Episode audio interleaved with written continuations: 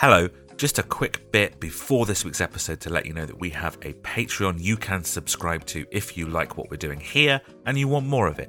You probably already knew that. We don't stop going on about it. What you didn't know is that you can currently get a little free trial so you know exactly what you'd get as part of your subscription. You can head to patreon.com slash whatismusicpod or follow the link in the show notes to get your first seven days free. All you need to do is pick which tier you'd like a free trial of.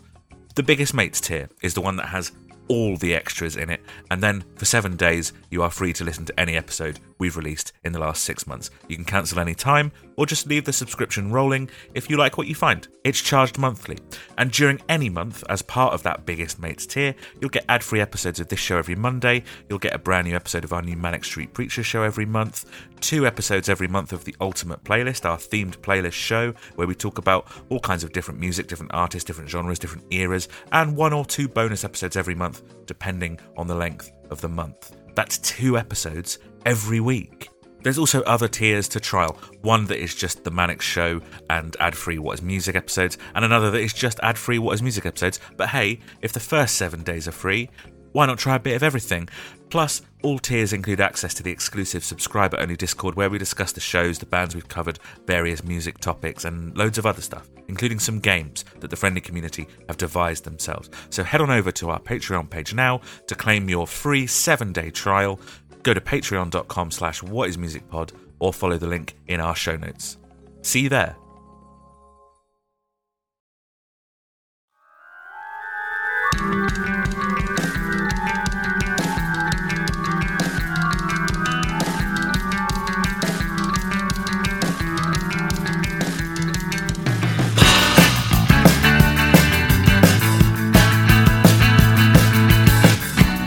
How do you think Sir Mix-a-Lot, what do you think he got knighted for?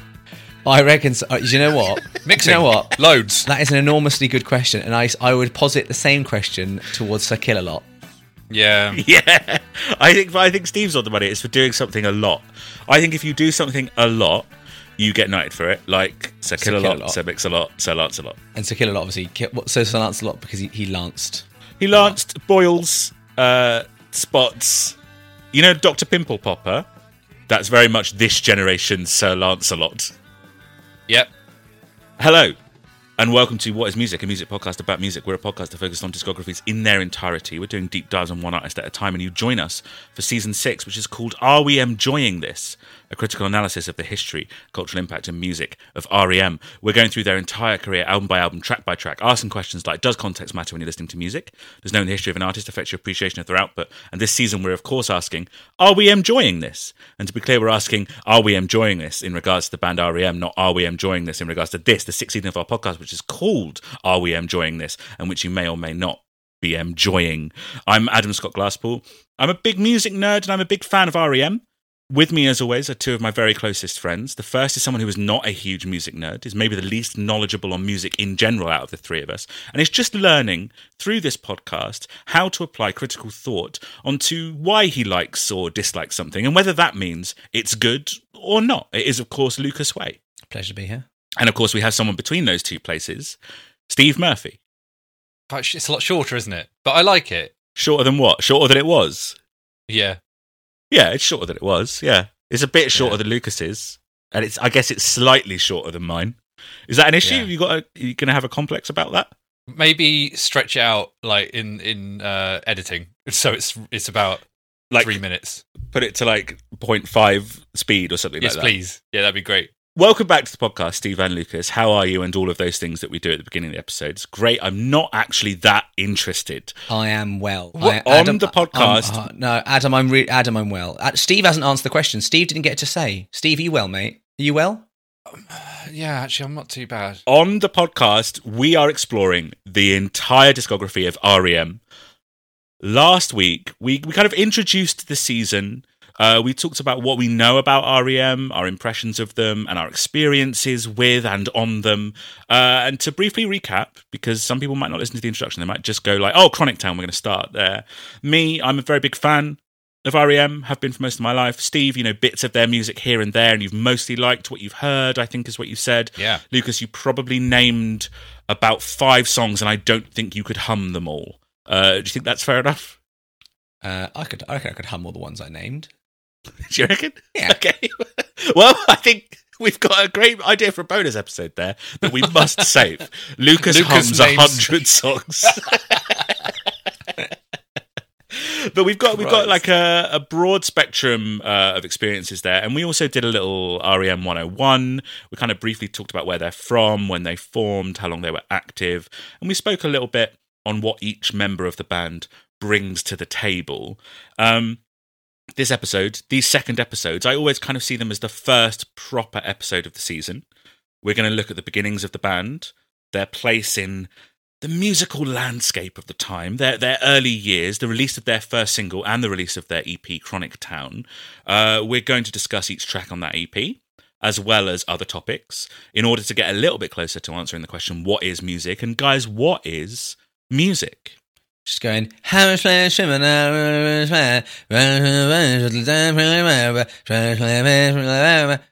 and calling it lyrics. Yeah, certainly. There's one of the songs that you've already hummed. Yep. Yeah, we could. Yeah, so now it's Lucas names 99. That's- 99. That's called more. that's called Hammer Smash by Lucas Way. Steve, what is music? Tight drums. Mm, the tightest of Mm. drums. Do you mean like tight as in like you know really like clean and put and put together really well and on rhythm, or do you mean like they've tuned the drums really? Does that snares like? No. What what I mean is if I asked the drums for money, they'd probably say no. Yeah, fair enough. I tell you what. Also, uh, we love to really dive into context on this podcast, and so I have another question for you both. Have you guys heard of rock music? Now let me think. Because everyone's talking about pop music. They are Is that the one that was invented by Foo Fighters? kind of. Okay, then yes. Uh, yeah, I've heard of rock music. Have you? What do you know about rock music? Uh, 1950s uh, rock and roll. Yeah, I mean it's a good start. It it was kind of born out of blues, right? It was kind of born out of that part of the world, Yes. The But blues. What, and what part of the world is that? What part of the world is America. blues? America. Lovely. America. this is not bad. This is not bad. Birth, birthplace. I believe the birthplace of the mu- blues is actually considered to be uh, Clarksdale, Mississippi. That's very interesting. Do you know that because you've been there? I know that because I've been there. I've been to the. Oh, I've been to wow. the, the famous crossroads where apparently discovered the blues. I wonder how many towns there are in that area of America that claim to be the birthplace of the blues. Yes. No, that one. Is Clarksdale. is that one? It's the one that Lucas went to. Clarksdale, Mississippi. Thank you very much. Um, rock music. Rock music. Let's keep this very, very broad, but I think it's an important foundation upon which to build this season. Steve, you're absolutely right. Rock music began as rock and roll, which began as blues, jazz, R&B, rhythm and blues, you know. It kind of mixes, what did it do? It kind of mixed country and folk music with those things to become rock and roll. And the entire legacy of the genre rests pretty squarely on black music of the 30s and 40s. Uh, so you get Chuck Berry, Bill Haley, Little Richard, and of course, most famously for rock and roll, who do you think of? Elvis Presley. Yeehaw! That's my impression of him. That's a great impression. Yeah. That's Steve goofing on Elvis again. Well, you missed um, Marty McFly. Of Of course, yeah. Of course. Of course. we say Chuck Berry because he phoned. Uh, wait, who who did he phone? Isn't it who's? Is it, it was his cousin phones His Chuck cousin Berry Marvin. and says, Marvin "Listen, Berry. That's right. yeah," and says, "Listen to this." Okay. Right. Very important in the history of rock and roll. But it eventually gets its way round to Elvis, and that's kind of where you're at in the 1950s. Very, very broadly, and we're going to keep this so broad, guys. and We're going to keep it so Yeah. broad for the whole episode as well. Yeah. Rock music is kind of built on verse chorus structure, repetitive 4 4 time backbeats, simple chord progressions, and lyrics that typically take in romance, sex, rebellion against the established order of things, and social concerns. And that's the bit that kind of comes in from the folk music that it sprang from, you know, talking about society. And of course, you know, rock music uh, coming from that eclectic background, it progresses eclectically. So we're only going to focus on like the most popular modes of rock music here, guys. The the primarily American art form of rock and roll spreads across the world as a part of like this the the global Americanization that came in the wake of World War Two. Okay, we on board? Do we Mm. know when World War Two is? 19th. Uh, Lovely. No, no, come on now. You know, you you don't not know when World War Two was. You went. of to course, I know when World War Two was. It's 19th. Go- It's just cutting out. He's cutting out, but I don't. I don't want to derail the the episode because of Steve's poor internet. I, I think we'll just we'll just keep going and just That's what assume it is. that he poor definitely internet. does it's know. Definitely poor yeah, internet. just, he definitely does know. Uh, in the '60s, though, what happens to rock music in the '60s? Ah, Oh, No. drugs. drugs. Let's get more specific than that. The Beatles. The Beatles happens. That's right. The Beatles happens. that's, that's the general Yeah. order of things, isn't it? Drugs, then the Beatles happen. yeah, um, and and there's a shift from calling it rock and roll to just calling it rock, which then kind of equates it with with pop music. The Rolling Stones kind of harken back to the blues origins of rock music. So Well, they add the roll surely back into the rock and roll, hence the name, right? I'm, surprised they never used that. If they, I mean, if they didn't, they should have done. Oh, they surely have got a B side somewhere called the Rock and Rollin' Stones. I mean, that would be nice, wouldn't it? Yeah. Um, so so rock music kind of like continues to be a huge force in music in the 60s, but now it's primarily British. And then as the Beatles become better and better produced and kind of more artistic in their leanings, two things happen. One, they start creating cohesive and coherent albums of music, and rock transitions into becoming a primarily album focused genre, having been very focused on singles before that. And the other thing that happens is that garage rock springs up in response to very polished rock music, right? right. uh, bands like the Velvet Underground kind of take that sensibility to like its experimental peak.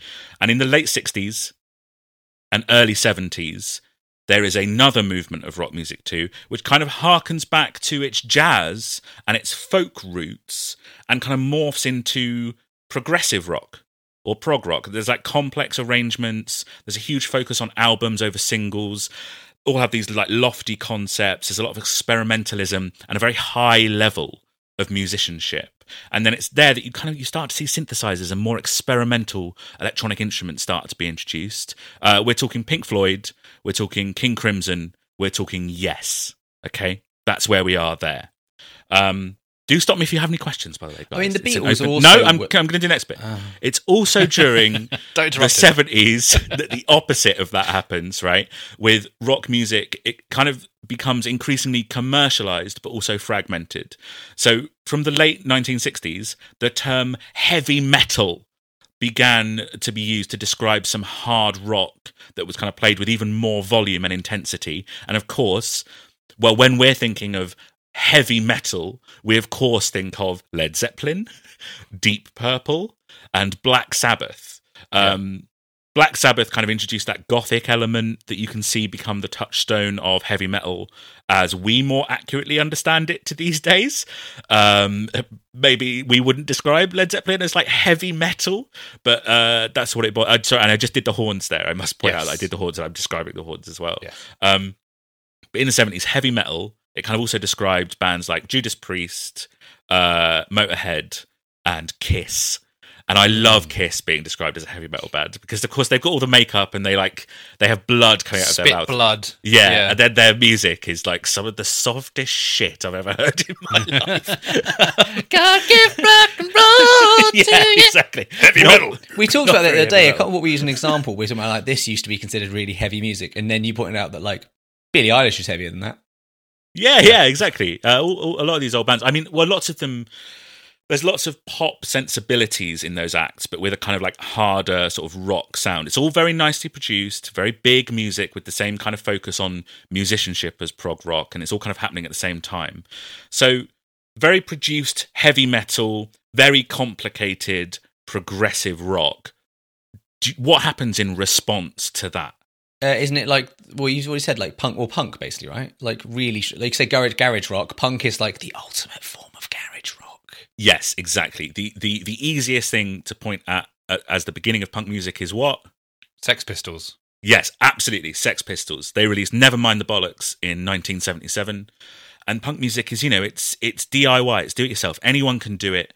The focus is no longer musicianship or experimentalism necessarily. It's the message. It strips away all of like that classic rock and roll excess to provide something very lean, very stripped back, and very hard.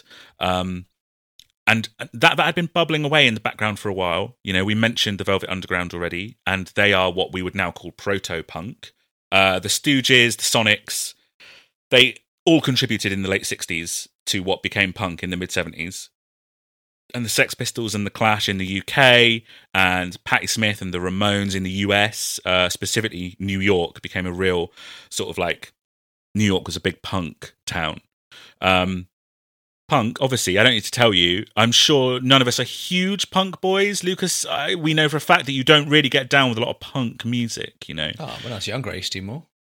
Yeah, sure. Um, In the sense, But- I would listen to Nevermind the Bollocks a lot, and that was kind of it. yeah, sure. Did you actually? Yeah, yeah. Oh, that's interesting. That's really interesting, actually. I wouldn't have thought you would have. Because, in case people don't know you, you like very clean, well produced, kind of pleasant to listen to music, and Nevermind the Bollocks is not that. But then I suppose you were also a rebellious teenager. Well, also, yeah, I was a teenager, so I was like, I have to listen to Nevermind the Bollocks by Sex Pistols because you know I've got all the all the anti-authoritarian stuff about you know exactly. selling butter and being a racist. yeah, I love it. I love racist butter. I love racist Um, butter, fucking twat. Wh- wh- whether you, whether you like punk or not, uh, very important, very influential in both music and society at large. Incredibly necessary. Did not sell well at all. There are no like super successful punk bands until they stop becoming uh, punk. But it was incredibly well regarded by like artistic types uh, who then started to blend the ethos of punk with more of an eye towards interesting composition, more experimental and arty techniques, and slightly more commercial sounds, crucially. And that's how you get Talking Heads, Devo, The Police, and Blondie in the late 70s, right? And that's referred to as the new wave. You must have heard, you must have heard that term. Absolutely. Anyone who's listening to this who's not familiar uh, with our podcast, Lucas and Steve don't know anything. Okay, that's why I'm taking them through this because they're absolute like dunces. I know everything. Uh, I, okay. all of this is nothing you said so far has been a surprise to me. and the thing about Lucas uh, is that he thinks he knows everything. Yeah. but, but he doesn't. As pure punk gets heavier and then morphs into hardcore in the late 70s and early 80s, new wave kind of morphs into, well, it morphs into and exists alongside post punk, representing the more artistic and challenging nature of the music. Post punk takes, again, that DIY ethos and it brings in avant garde sensibilities and non rock influences, a bit like prog did.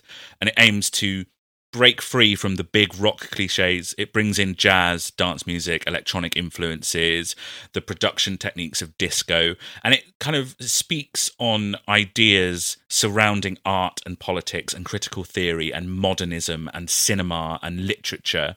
And we're thinking Siouxsie and the Banshees, Joy Division, and Talking Heads again. Um, they, they kind of straddle both the new Yeah. wave and the kind of like the post punk. They're, they're they're very they're very intertwined. The post punk and the new wave. Um, a, a good like someone told me this ages ago. I don't think it's strictly accurate, but a good way to do like if you want to get in your head like straight like what's post punk and what's new wave. Joy Division, post punk, New Order, new wave. Like Right, same okay. band, same band except for one guy, come from completely the same like ethos and place, two very different kind of styles of music. Um, That's fair. That's fair. Post punk, you know, it is and has always been a, an underground movement. Um, bands break into the mainstream from post punk mostly when they start abandoning the post punk Right. kind of style of music. The most famous post punk band is U2. Uh, right. Okay. There's like, Yeah. there's no way that they would be. Me and Okay, Steve yep. are not famous at all as a band. Yeah. That yeah, one. yeah, Yeah. yeah. Uh, n- no way that you would uh, necessarily associate you two with post punk if you only knew the music that they make these days. Do you know what I mean? Yeah. Yeah. Um, well, it's like you were saying about punk earlier when they. The, the records that they weren't selling a lot of records because that's punk. Mhm. If you start selling records, that's not punk. That's not Even punk, if it sounds man. like punk, yeah, yeah. it's not very punk. it's not very punk. It's not very punk to be successful or good at anything. Um, Am I punk? Yeah. very, very. That's great. actually. Yeah, cool. um, and then we're not going to get too heavily into it because, of course, we're starting our journey in about 1978. But um, in the 80s, there was huge success for bands that blended pop sensibilities with that very early understanding of heavy music. We're talking Guns N' Roses, Def Leppard, and Bon Jovi. But in 1980 and 1981, which is about when REM started forming and releasing music, the most popular rock acts are Pink Floyd, Bruce Springsteen, Eagles, Rod Stewart, ACDC, The Police, Foreigner, and ELO. And so I put together like a little medley, which I like to do at the beginning of the seasons. And usually it's to be like, hey, here are all of the influences that this artist grew up with. Here's what they were listening to. This time it's to give you an idea of very broadly what popular rock music sounded like in the years around REM's formation. Okay? So if you were going to turn on the radio in 1980 or 1981 and you started going around the dial, it might have sounded a little something. A little something. I like this. uh, like this.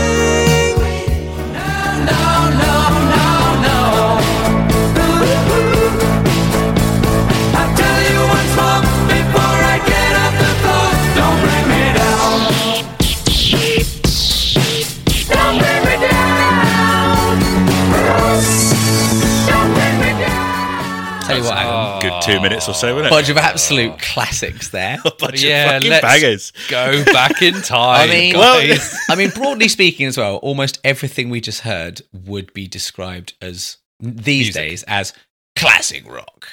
classic rock. I think fi- 60s, 70s, that is your classic rock kind of era. You're just transitioning out of out of classic rock uh, in the era that we're in, which is the beginning of the 80s. Um, just to very briefly run down what we played there Another Brick in the Wall Part 2 by Pink Floyd, Hungry Heart by Bruce Springsteen, The Long Run by Eagles, Young Turks by Rod Stewart, Back in Black by ACDC, Don't Stand So Close to Me, The Police, uh, Waiting for a Girl Like You by Foreigner, and Don't Bring Me Down by Electric Light Orchestra. It would have been very easy for me, I think, to just pick a bunch of shite rock songs and be like, but look at what REM were doing instead. But I, I like all of those songs. I'm not saying that popular rock music was bad, but I wanted to illustrate how outside of that mainstream REM were when they formed. Do you know what I mean? yeah, yeah, for sure.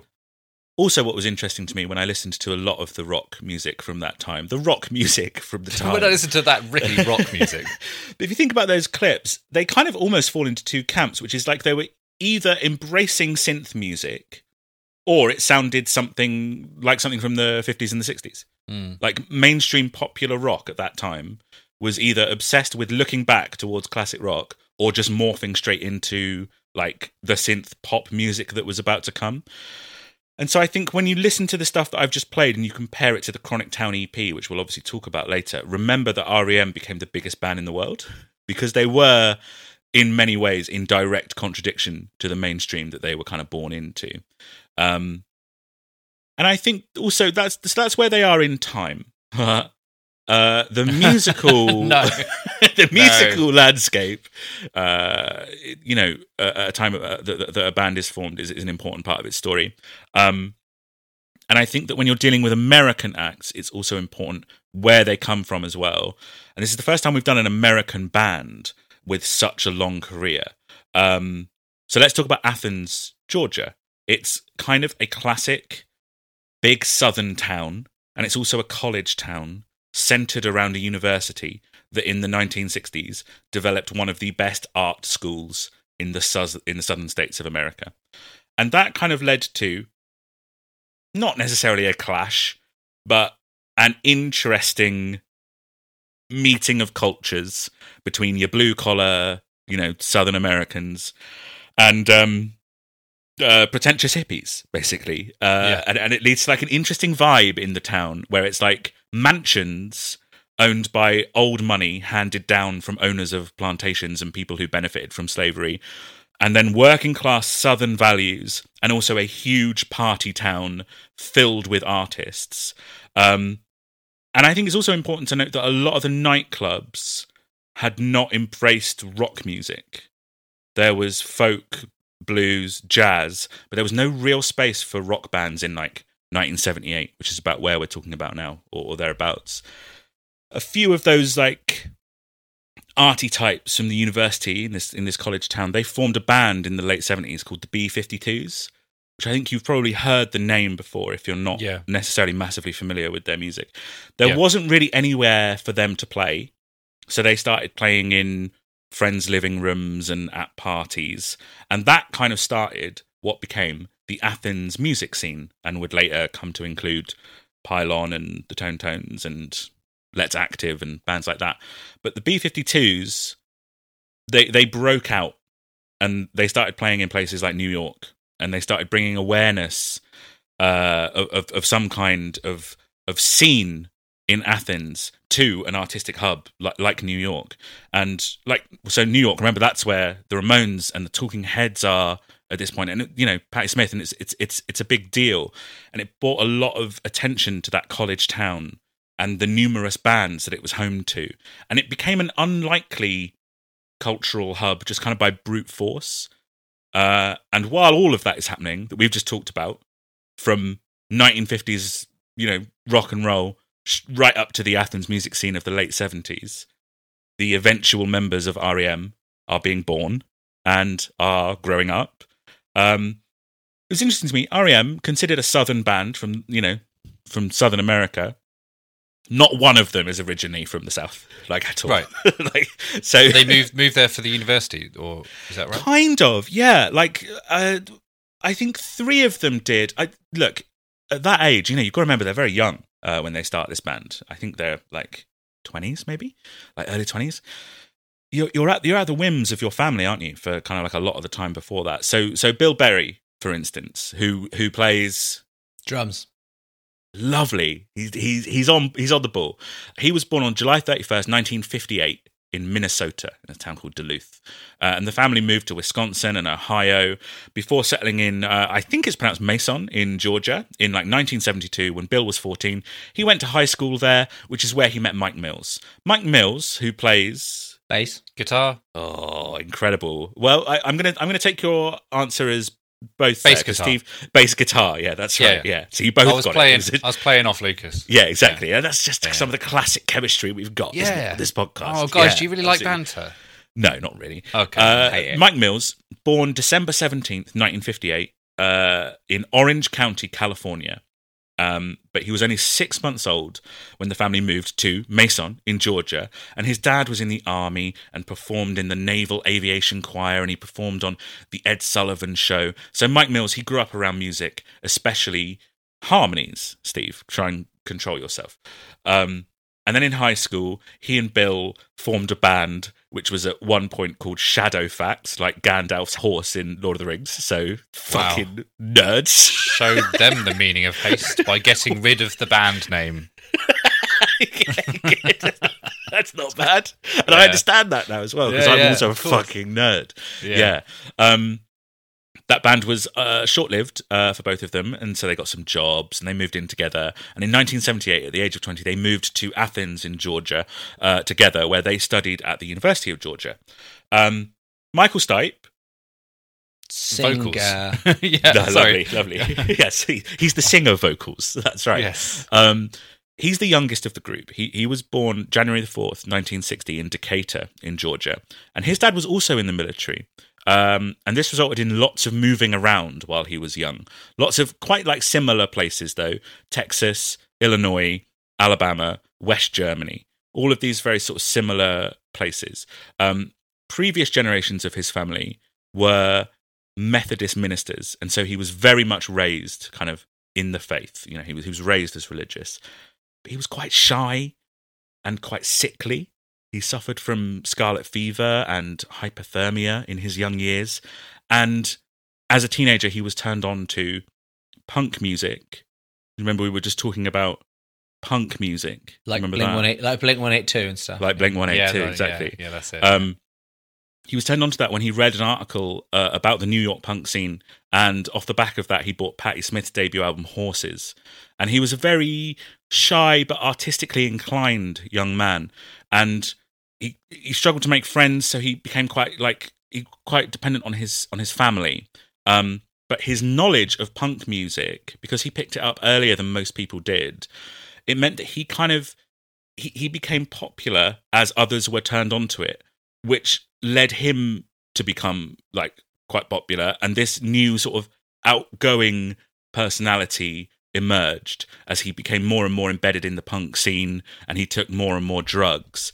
And then his family moved back to the Athens area and it just it just stops. Like he he he reverts back to being a shy kind of retiring like teenager. Um but he does get drawn in by that incredible art course uh, at, at the local university, so he starts studying there. And then Peter Buck is kind of a funny one. He he plays guitar, Guitar. Mhm, lovely, guitar, guitar. yeah, he plays guitar, guitar. Um, he's the oldest of the group. He was born December sixth, 1956, uh, in Los Angeles, which is in California. And his story is actually really kind of uh, kind of interesting, and I think he embodies a lot about what the group is and what they go on to be. He kind of fell in love with pop music from an early age when his family moved to San Francisco, and he began listening to the Beatles, uh, the Monkees, the Byrds, all the animals Yeah, apparently, Uh, and, and also the Supremes. Uh, and he would listen to them on this little transistor radio that he would like have under his like bed covers, which is kind of that's um I think that's almost a memory that I shared. Uh, Last week, right when I was talking about listening to REM for the first time and having that little boombox like in my bed, Yeah. um, and he lived in San Francisco. So he grew up in this very artistic, open, and I suppose at the time you would say beatnik, you know, happening uh, kind of place, a, a, a cultural hub, one of those cultural hubs that we talked about. And then his family moves to Indiana before settling in Roswell in Georgia, and that just stops. right.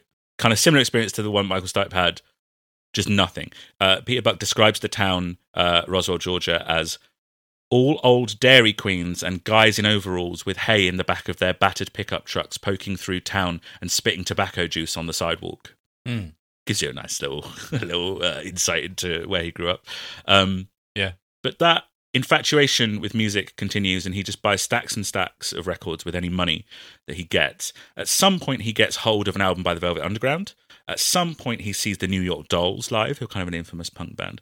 Um, and these things teach him that music does not need to be complicated or feature technical precision or overblown symphonics, that there is a power in simplicity and repetition. And I think if there's something you can pull out of the early REM stuff that we've listened to, it's simplicity and repetition. I think you can see that all over it. Um, he learned guitar, but he had nobody to play with. And then he moves to Atlanta, which is also in Georgia, and he studies at Emory University. And his dad warns him two things don't get married before you're 30 and avoid showbiz. And he had no ambitions for showbiz anyway. He was very standoffish at college and did not take to a lot of the other musicians there. He said he kind of thought that they all seemed to want to be famous above all else. They all wanted to be rock stars rather than create good music, you know. And he gets heavily into that nascent punk scene with a Patti Smith show in Atlanta uh, that kind of convinced him that he was wasting his time in university. So after less than a year, he dropped out and just began hitchhiking around America. Uh, he he just did that for a couple of years, I think. Um, he eventually found his way back to Atlanta after a few years, and was buying some punk records in Wuxtry Records, which is like a local sort of chain of record shops. Um, and at that point, he is just a complete fanatic about punk music, and he gets offered a job at the record store just based on his knowledgeable conversations with the owner. That's Diff- so Different time. yeah, in the seventies, that's Adam, how you that's got like, a job. I can imagine that being your absolute dream. Oh, mate. If I could just talk to someone about music and they go, Would you want to come work in my record store then? I'd go, Yes, please. Yes, please. Uh, but that's how you got it back then. It wasn't just like, Can you work the till? It was having music knowledge and enthusiasm. Um, he managed to break into one of the first United States uh, Sex Pistols shows and saw about two songs during which he was constantly moving around the room to avoid the bouncers that were after him, and then he was he was thrown out onto the street. Um, and uh, as part of his job at Wuxtry Records, he was then put in charge of arranging an Atlanta show for a kind of a breaking band that were coming out of Athens, Georgia, the B 52s. And he obliged and he loved them, and they were like nothing else on the Atlanta scene. And they also brought with them a bunch of people from Athens, because that's what you would do, right? Do you remember when you did out of town shows and you'd be like, right, how many people could I get from where I already live to travel with the band to go and see them in another town to make it look like we've got loads of fans? Yeah, you get Um, little mini minibus hires and stuff like yeah, that, wouldn't you? And just exactly. literally drag them with you. Yeah, so they bust in a bunch of people from Athens, and it was people that Peter Buck could get on with. It was artists and musicians and, you know, all those pretentious hippies. And so when his boss then asks him if he would like to transfer to an opening that they had in the Athens branch of Wuxtry Records, he immediately accepts. He's all on board for that and he moves to Athens, Georgia. And when he's working there, Buck sees this very withdrawn, softly spoken guy who comes in uh, to the record shop a lot with two very attractive girlfriends um, who actually turn out to be his sisters. Uh, and that was Michael Stipe. Um, and they, they Right. kind of bond. They bond over the records that Michael is buying from Peter uh, and over the records that Peter is then recommending to Michael. Um, and those records were like part of what we discussed before punk and proto punk, like Patti Smith, television, the Velvet Underground. And like, he was basically he was buying all of the records that Peter Buck would be holding back for himself, which I think is something that they kind of they bonded over, but very shy. So so Buck tries to bring Michael Stipe out of his shell a little bit, and he invites him to drinks now and again. And as they talk more and more, and it turns out they share more and more music DNA, they start talking about forming a band together. Um, and that leads to them also moving in together. Uh, they move in uh, with a friend, Kathleen O'Brien, into uh, the deconsecrated church, uh, St Mary's Episcopal Church in Athens, which is that's kind of a cool vibe, right? They, they all just live in like this run-down old church, sleeping on mattresses on the floor and stuff. Um, and then two people who also lived nearby and went to the University of Georgia were Bill Berry and Mike Mills. And they lived together and they had been obviously performing in bands together for a little while. And they kind of came as a pair. They were like already a reliable rhythm section. If you hired one, you hired the other kind of thing. Yeah. And uh, Buck and Stipe met them both through Kathleen. Kathleen was in a not very serious band with Bill Berry and introduced Bill to Peter at a party, saying, Peter, you and Michael need a rhythm section, and Bill, you need a serious band. So Peter and Bill agree to meet, uh, and they also agree to bring Mike and Michael, the Mikes, uh, with them. Um, And so they say, "Hey, let's make some music together." They they kind of form a quartet with no big ideas behind it, no real intention of forming like a permanent band, no huge plans. They're just getting together and they're going to play some music. Uh, and obviously, they eventually become one of the biggest bands in the world. Uh, that's that's just sort of how that happens, I guess. And that band was REM, right. But yeah, just so we're on the but they're, yeah. but they're not Got it. called REM at that point. They they rehearsed regularly for a few months in that deconsecrated and did I mention haunted church. Um, and at the time, they were trying to convince Mike Mills to play guitar in the band because he was like really great at it. Like he was better than Peter Buck uh, at the guitar, and so Peter was going to learn bass instead. But Bill and Mike were already such a tight rhythm section with you know that communication. Steve, you were part of some rhythm sections. It's very important you be able, like for a drummer to be able to communicate with their bassist, right? to lock in with the bassist. You've got to have that chemistry exactly so Yeah. uh, it just didn't make sense to kind of split up bill and mike um, so peter ends up playing guitar and that kind of like not hugely technically proficient very simple economical style of guitar playing that didn't trend towards you know solos and showing off everyone loved it it all just slotted together it's worth noting that i think this is peter buck's first band um, he was like a bit older than the others. I think he's 23 at this point, and I think we're talking about 1980. Right. But he had he had just waited for it to feel right. You know, th- there's a quote from him, uh, and he says, "I just figured that you'd meet the right people, then you'd get in a band, then you'd make the good music, and people would come and see it. I didn't realize that most people spend their entire lives trying to find the right combination, and it doesn't work." I didn't realize until a year later that, gee, this is kind of special. We never even tried anyone out. We were two separate camps. We basically walked in and said, Hi, how are you doing? Picked up our instruments, and two days later, we were a band. Uh, so it really just, it just clicked. He did well, didn't he? Yeah, not bad, not bad. Yeah. Um, they they play their first show on April the fifth, nineteen eighty, and it's at Kathleen O'Brien's birthday party that is held in that church that they're all that well that that Peter and Michael are, are living in, and they did some originals, but also mostly covers from the sixties and the seventies. And now Kathleen was very popular in town. She had her own local radio show, and Peter was kind of equally as popular, but with a bit of a different crowd. And so it's estimated, I mean, there's a lot of numbers going around, but I think the middle ground is about 400 people showed up to the party at the church. Oh wow. Fair. About 125 were invited, Right. and 400 people turned up to an abandoned church to see some bands. I can relate. yeah, absolutely. You just can't keep people away from your annual birthday parties, can you? a big abandoned church. an abandoned haunted church. Yeah. Also, Yeah, yeah. aren't all churches haunted because you know there's the spirit of Christ there? That's, a an good excellent point. That's an Yeah, excellent point. good. You're completely right, Lucas. Yeah, absolutely.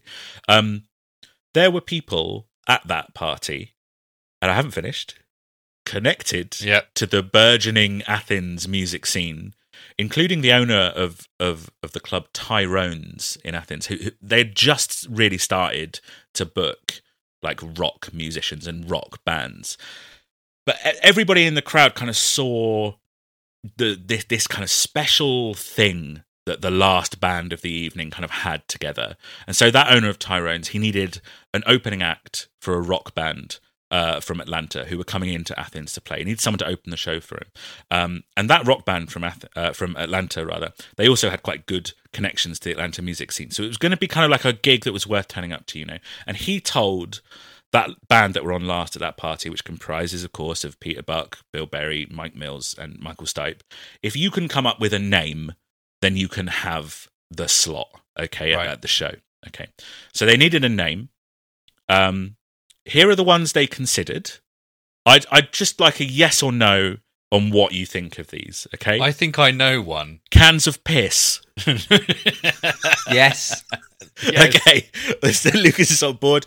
Negro eyes. No. No. No, We're, we're, we're fully no on Negro eyes. Yeah. Okay. Um, Twisted Kites. No. Not bad though. In, in kind of like if you think about the music that they end up making, Twisted Kites is not bad. Oh, but I think of twisted. I know that obviously like the kite is all twisted up, but I also think of like twisted. Twisted. Like, doing Twisted. I'm Yeah. doing the horns Yeah, and I'm the Joker. Yeah, absolutely. Uh, what about this this one though? Slut Bank. Big yes. Big yes on Slut Bank.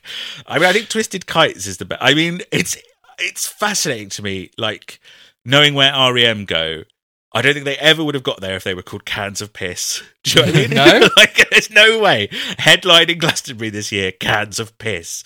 Um, but you got to remember, punk sensibility. They're they're for all intents and purposes a punk band here. You know. Yeah, yeah. Um, they couldn't come up with anything. They start to just put a pin in a dictionary to see what would come up, and eventually they settled on REM.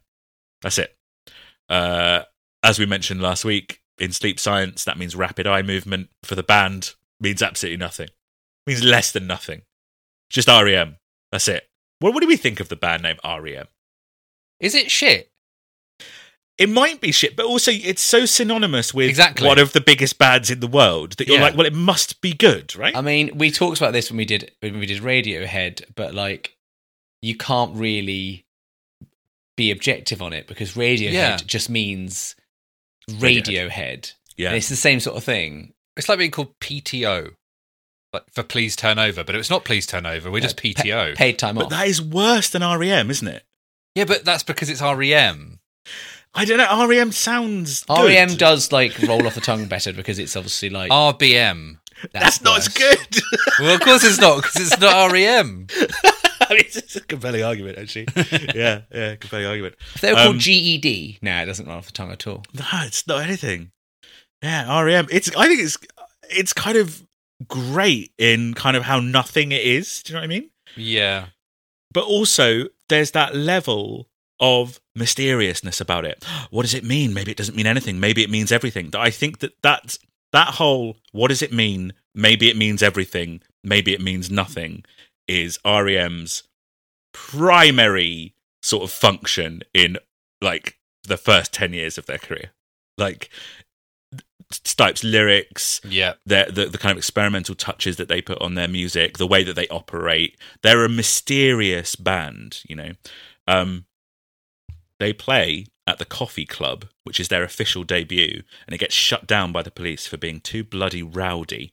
Um, but everybody could tell that they were just sort of uh, the reports at the time. It's just everyone went, they're just incredible.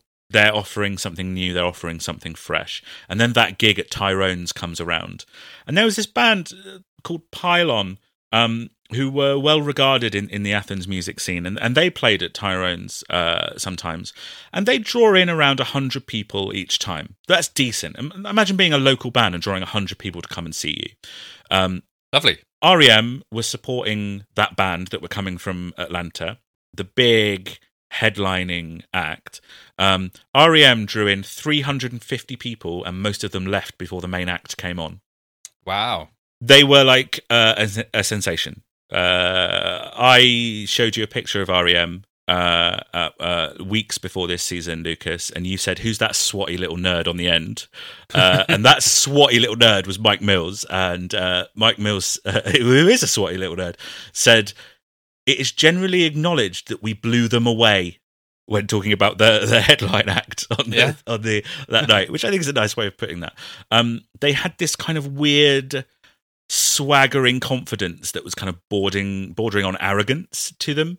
Uh, and and I, I guess of course they did because everything that I've said just happened uh, happened within the space of a month. Right. And they now spearhead this kind of Athens music scene, which is now prominent enough that a new club is opened in Athens called the 40 Watt, and it held 75 people. And REM packed it every single time that they played. And the band starts gathering more and more momentum, and all four members drop out of school to pursue it. Uh, they they start playing further and further outside of their hometown. They start supporting prestigious punk acts in Atlanta, and they just have this insane energy to them live. There's all of them are like moving all of the time, and and Michael Stipe is channeling Elvis and Mick Jagger, and you know this is someone who was incredibly shy a lot of the time, but just kind of came alive on stage. And there's a uh, someone who worked in a record store in Chapel Hill, North Carolina, which is two states over from Georgia, saw an REM performance and was so impressed that he moved to Athens and became their manager. Um, his name is, is Jefferson Holt.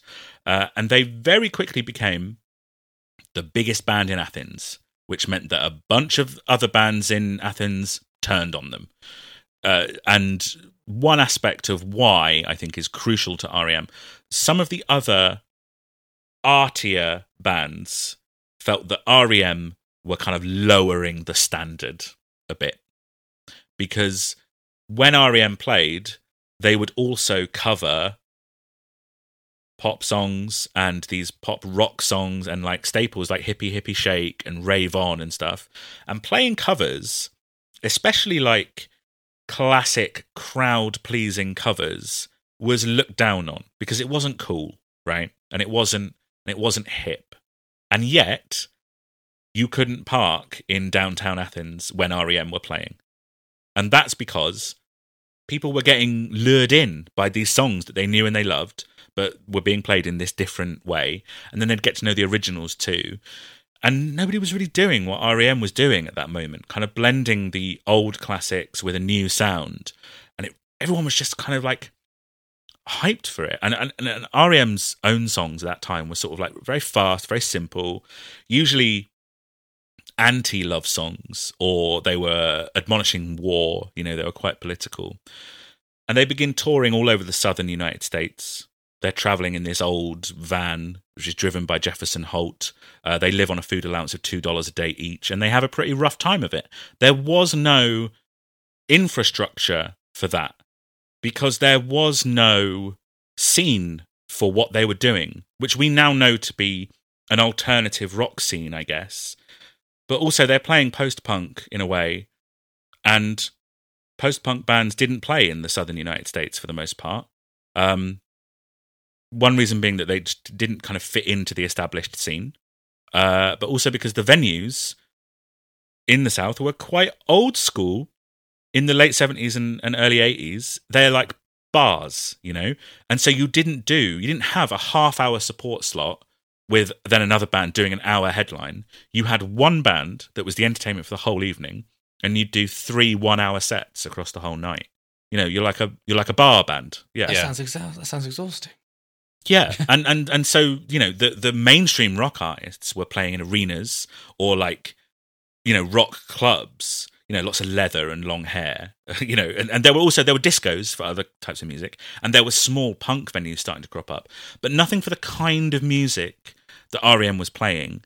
So they did the bars. They did the bars that demanded three one-hour sets each night because they had the repertoire for it. They had, you know, they could cover all of those classic songs that people loved. And yes, they were playing fast post-punk music, but they did it with such enthusiasm that even like the conservative audiences kind of like warmed up to them. And, Right. and you know, more and more people would come every time they would revisit a town. And th- they also came with that kind of arrogance that meant that they would argue with promoters and go, no, no, no, we're not actually just your standard entertainment band. Actually, we're not going to do three one hour sets. We're going to do two sets of 45 minutes with encores and you're going to just like it. And that was it. Okay. And they did because they'd bring in the crowds. Yeah. And like nobody was doing it like REM uh, around that time. And eventually, you know, a little bit in the future, not part of the story that we're telling at the moment, the venues that REM played in and the routes that they would take to tour them would be used by other alternative rock bands. So REM kind of forged the way. They laid down that touring blueprint for a lot of other rock bands. And a year after their first show, so we're in April 1981, the band recorded their first single. It was recorded at Drive In Studio in Winston-Salem in North Carolina with the producer Mitch Easter, and it was called Radio Free Europe. And so we'll hear it and then we'll talk about it. Sign yourself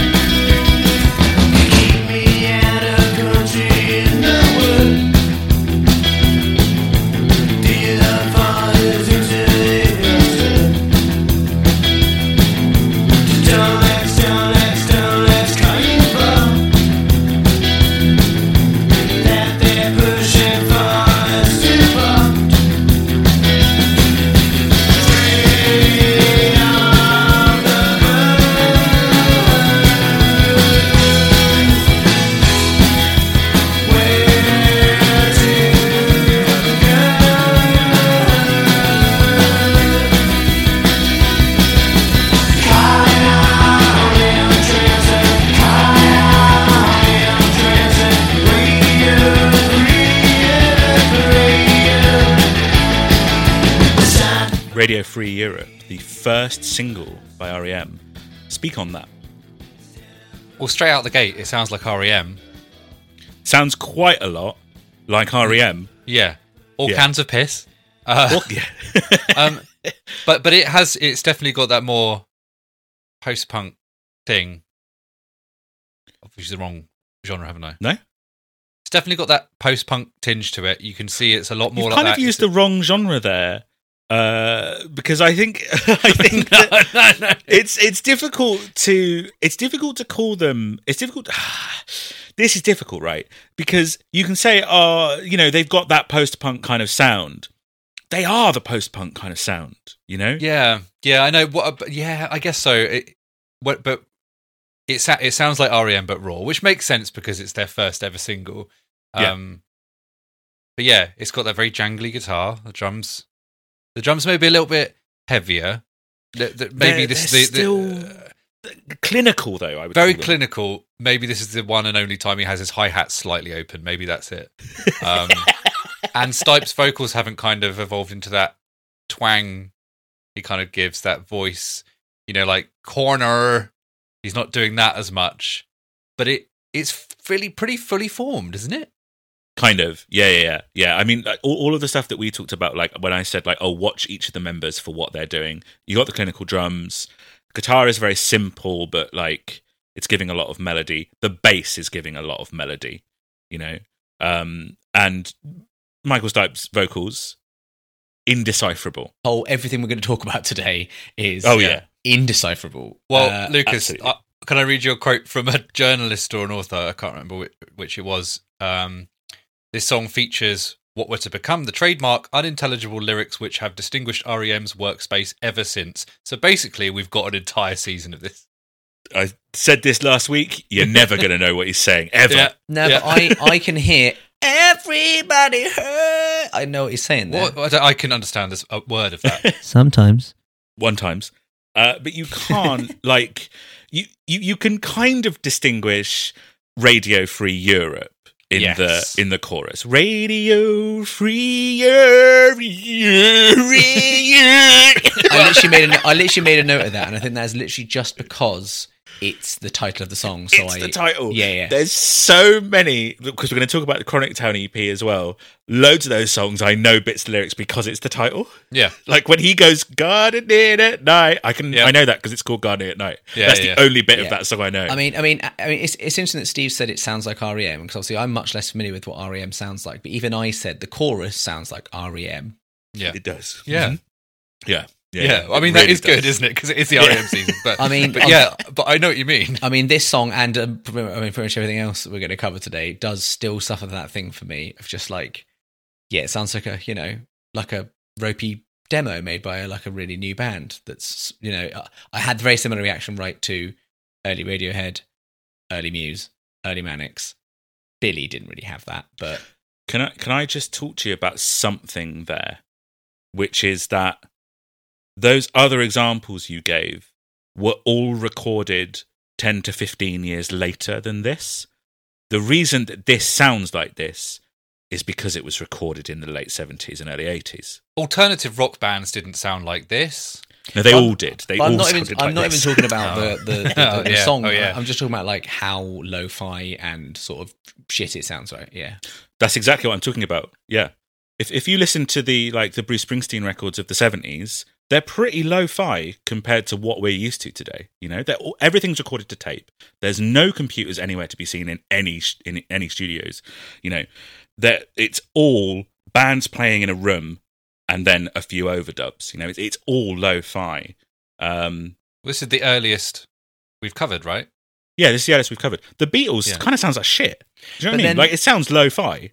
Ah, I don't know. Is it is it just because they're lo-fi in terms of quality of equipment, but they're still I don't know because like all those songs you played right and in your medley uh, Mm. sounded better than this in terms of Yes, quality. that's true. If you know what I mean. but all of those things that I played you in the medley have like millions of dollars behind them. Do you know what I mean? Valid. Whereas this is what recording studios, you know, small recording studios in the eighties sounded like. So that it's I don't think it's a I suppose it, it is kind of the same as the Manics thing because they're at a level where they're like, well, this is what we can afford at the moment. Like, this is the best that we can do. Um, but we'll talk about that for the EP because I think the EP is actually even slightly better produced than this. I think there's there's a bit more going on on that EP. This is very much kind of like a straight. Is it a straight performance of it? I don't know. It's it's it's fast and it's it's quite punk. It's quite Yep. punk, but you can kind of dance to it. I think it has a kind of disco sort of esque thing going on with the drums. I might be wrong, Yeah. Steve. Steve's looking at me like I'm mental. No, no, no. It's it's the thing. It's the thing that uh, which which member was talking about the way that he plays drums. He doesn't. He tends to not play the hi hat at the same time as the um, snare, which gives a kind of disco feel. If you can imagine me going, but faster. Yeah, yeah, yeah. It's it's We'll got do it faster then. We'll do it. Let's do it faster. I don't understand it now. No, that sounds. I understood it when he was doing it. Yeah, slower. Rather than Can you play it faster but slow it down? no, Okay. No. No, no, no, no, Beyond his capabilities. no, and no again. um, for me, it has that kind of.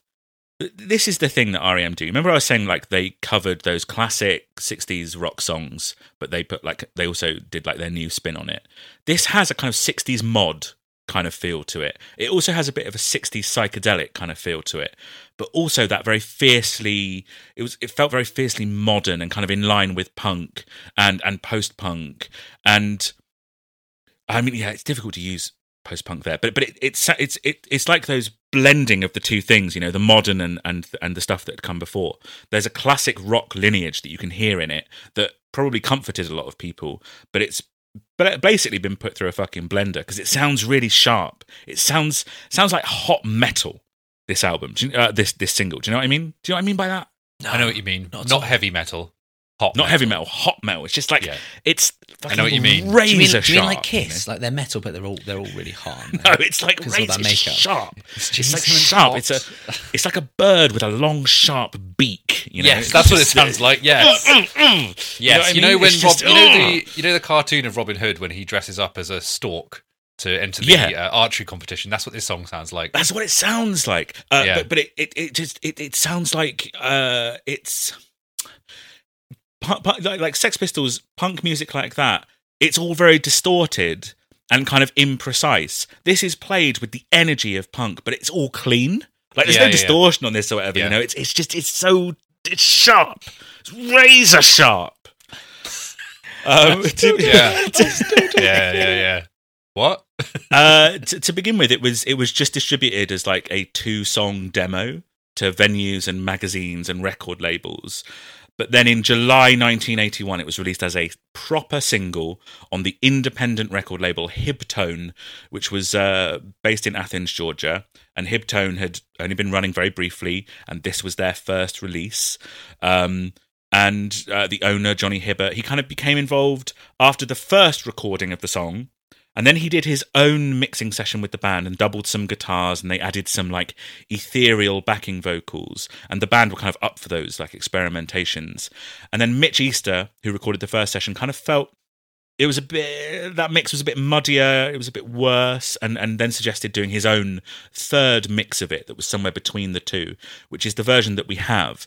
And I think you can hear all those little experiment all those experimental vocal bits. They're all in there. You can hear like backmasked stuff and Stipe doing dual vocals. It's a slightly more experimental record than you're like maybe led to think by just how efficient that chorus and, and those verses are. Um So the dual vocals is both Stipe. It's not one of the other guys yes, just doing back and vocals. yes, it's, it's Stipe and Stipe. Um, it, it it was it was now, it was backed with a B side called "Sitting Still," which we will cover another time, uh, and they pressed one thousand copies of it. Six hundred of them were sent out as promo copies, and the other four hundred copies sold out very quickly. And so they pressed another six thousand copies of it due to popular demand. Not a huge number. We're not talking Billie Eilish or you know even like REM in their pomp sort of numbers. But for the first single released by a label, which is also the first thing ever released by that band, 7,000 copies is pretty popular. It's not bad. I'd love to sell 7,000 copies of anything. Anything. This. Yeah, Yeah. just anything. Anything. Um, but it, it, it was- big enough that it got noted, uh, it got noticed, and, and it was later listed in the top ten best singles of the year by the New York Times. Okay, so they were, that you know, is a mainstream like stamp of approval. That is. It really is, yeah. And to come so early in their career as well. Um, just before they released it as a single, they started thinking very seriously about the legal side of their band. Uh, other bands called REM or Rapid Eye Movement had started to crop up here and there. Um, and actually, they bumped into Bertis Downs, which was their their law student friend from Athens, who who had been at that first Tyrone show. And they said, "Oh, would you mind looking over this contract?" And he advised them that basically they would be signing away ownership of the music and the publishing rights. And he said, one day you're going to sell a million records, and that would be a problem. So he just had unerring faith that this band were going to be like a big deal. So much faith that he works for them for free uh, and helps them set up Night Garden Music, which is their own publishing agency. If you look at everything, it's published through Night Garden Music uh, in those early days, which is very savvy. You know, uh, a- young band in the early 80s to be like, no, we're going to retain our publishing rights. You know, Yeah. That's how you avoid having to re-record your entire back catalogue of songs, I suppose, like like Taylor Swift is doing. On today's episode, I'd like to talk to you about Buzzsprout, the user-friendly podcast hosting for non-techie people. I think that if this podcast has achieved anything, it's showing that literally anybody can start a podcast. Do you need any previous experience? No. Do you need top of the range audio equipment? No. Do you need entertaining or insightful content? Absolutely not. But there is one thing that you will need, and that's podcast hosting or somewhere to store your podcast and deliver them to all of those podcast places, like the one where you're listening to this now. So if you're thinking about starting a podcast, just do it. We here at Big Mates Enterprises use Buzzsprout to host and publish our podcast because it's the best and easiest way to launch, promote, and track your podcast. Your show can be online and listed on all the major podcast directories within minutes of finishing your recording. That's Apple Podcast, Spotify, Google Podcasts, Overcast, Castbox, Pocket Cast, Podbean, Podcast Addict. The list goes on and on. The other thing we've found is that not only do you get useful and easy to understand statistics about how well your podcast is doing, but also that the support team is super helpful with somebody always on hand to answer questions and help our podcast succeed. Join over 100,000 podcasters already using Buzzsprout to get their message to the world, and you'll get a great looking podcast website, audio players that you can drop into other websites, detailed analytics to see how people are listening, tools to promote your podcasts, and much, much more. But wait, because the more is now! because if you follow the link in our show notes when you sign up, it lets Buzzsprout know that we sent you. And do you know what that gets you? $20 worth of credit when you sign up for a paid plan, and that warm feeling in your stomach knowing that not only are you on your way to podcast greatness, but that you've helped support this show too. So if you're starting your podcast or you're looking to move your podcast, use Buzzsprout and follow our link in the show notes. Back to the episode. Uh, in October 1981, they bloody team up with Mitch Easter again to record an EP uh, and they record an album's worth of material. And they planned to release it on a new label that's called dashed hopes dashed spelled d-a-s-h-t um, but irs records had got hold of a copy of one of the band's early recording sessions with mitch easter that had kind of been circulating as a bootleg for a little while.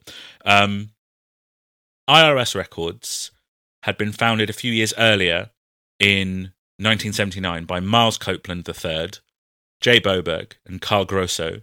Um, I don't know if the surname Copeland rings any bells to you. It does, but I don't know of- what from. I know. kind of already come up on this episode, kind of in a way.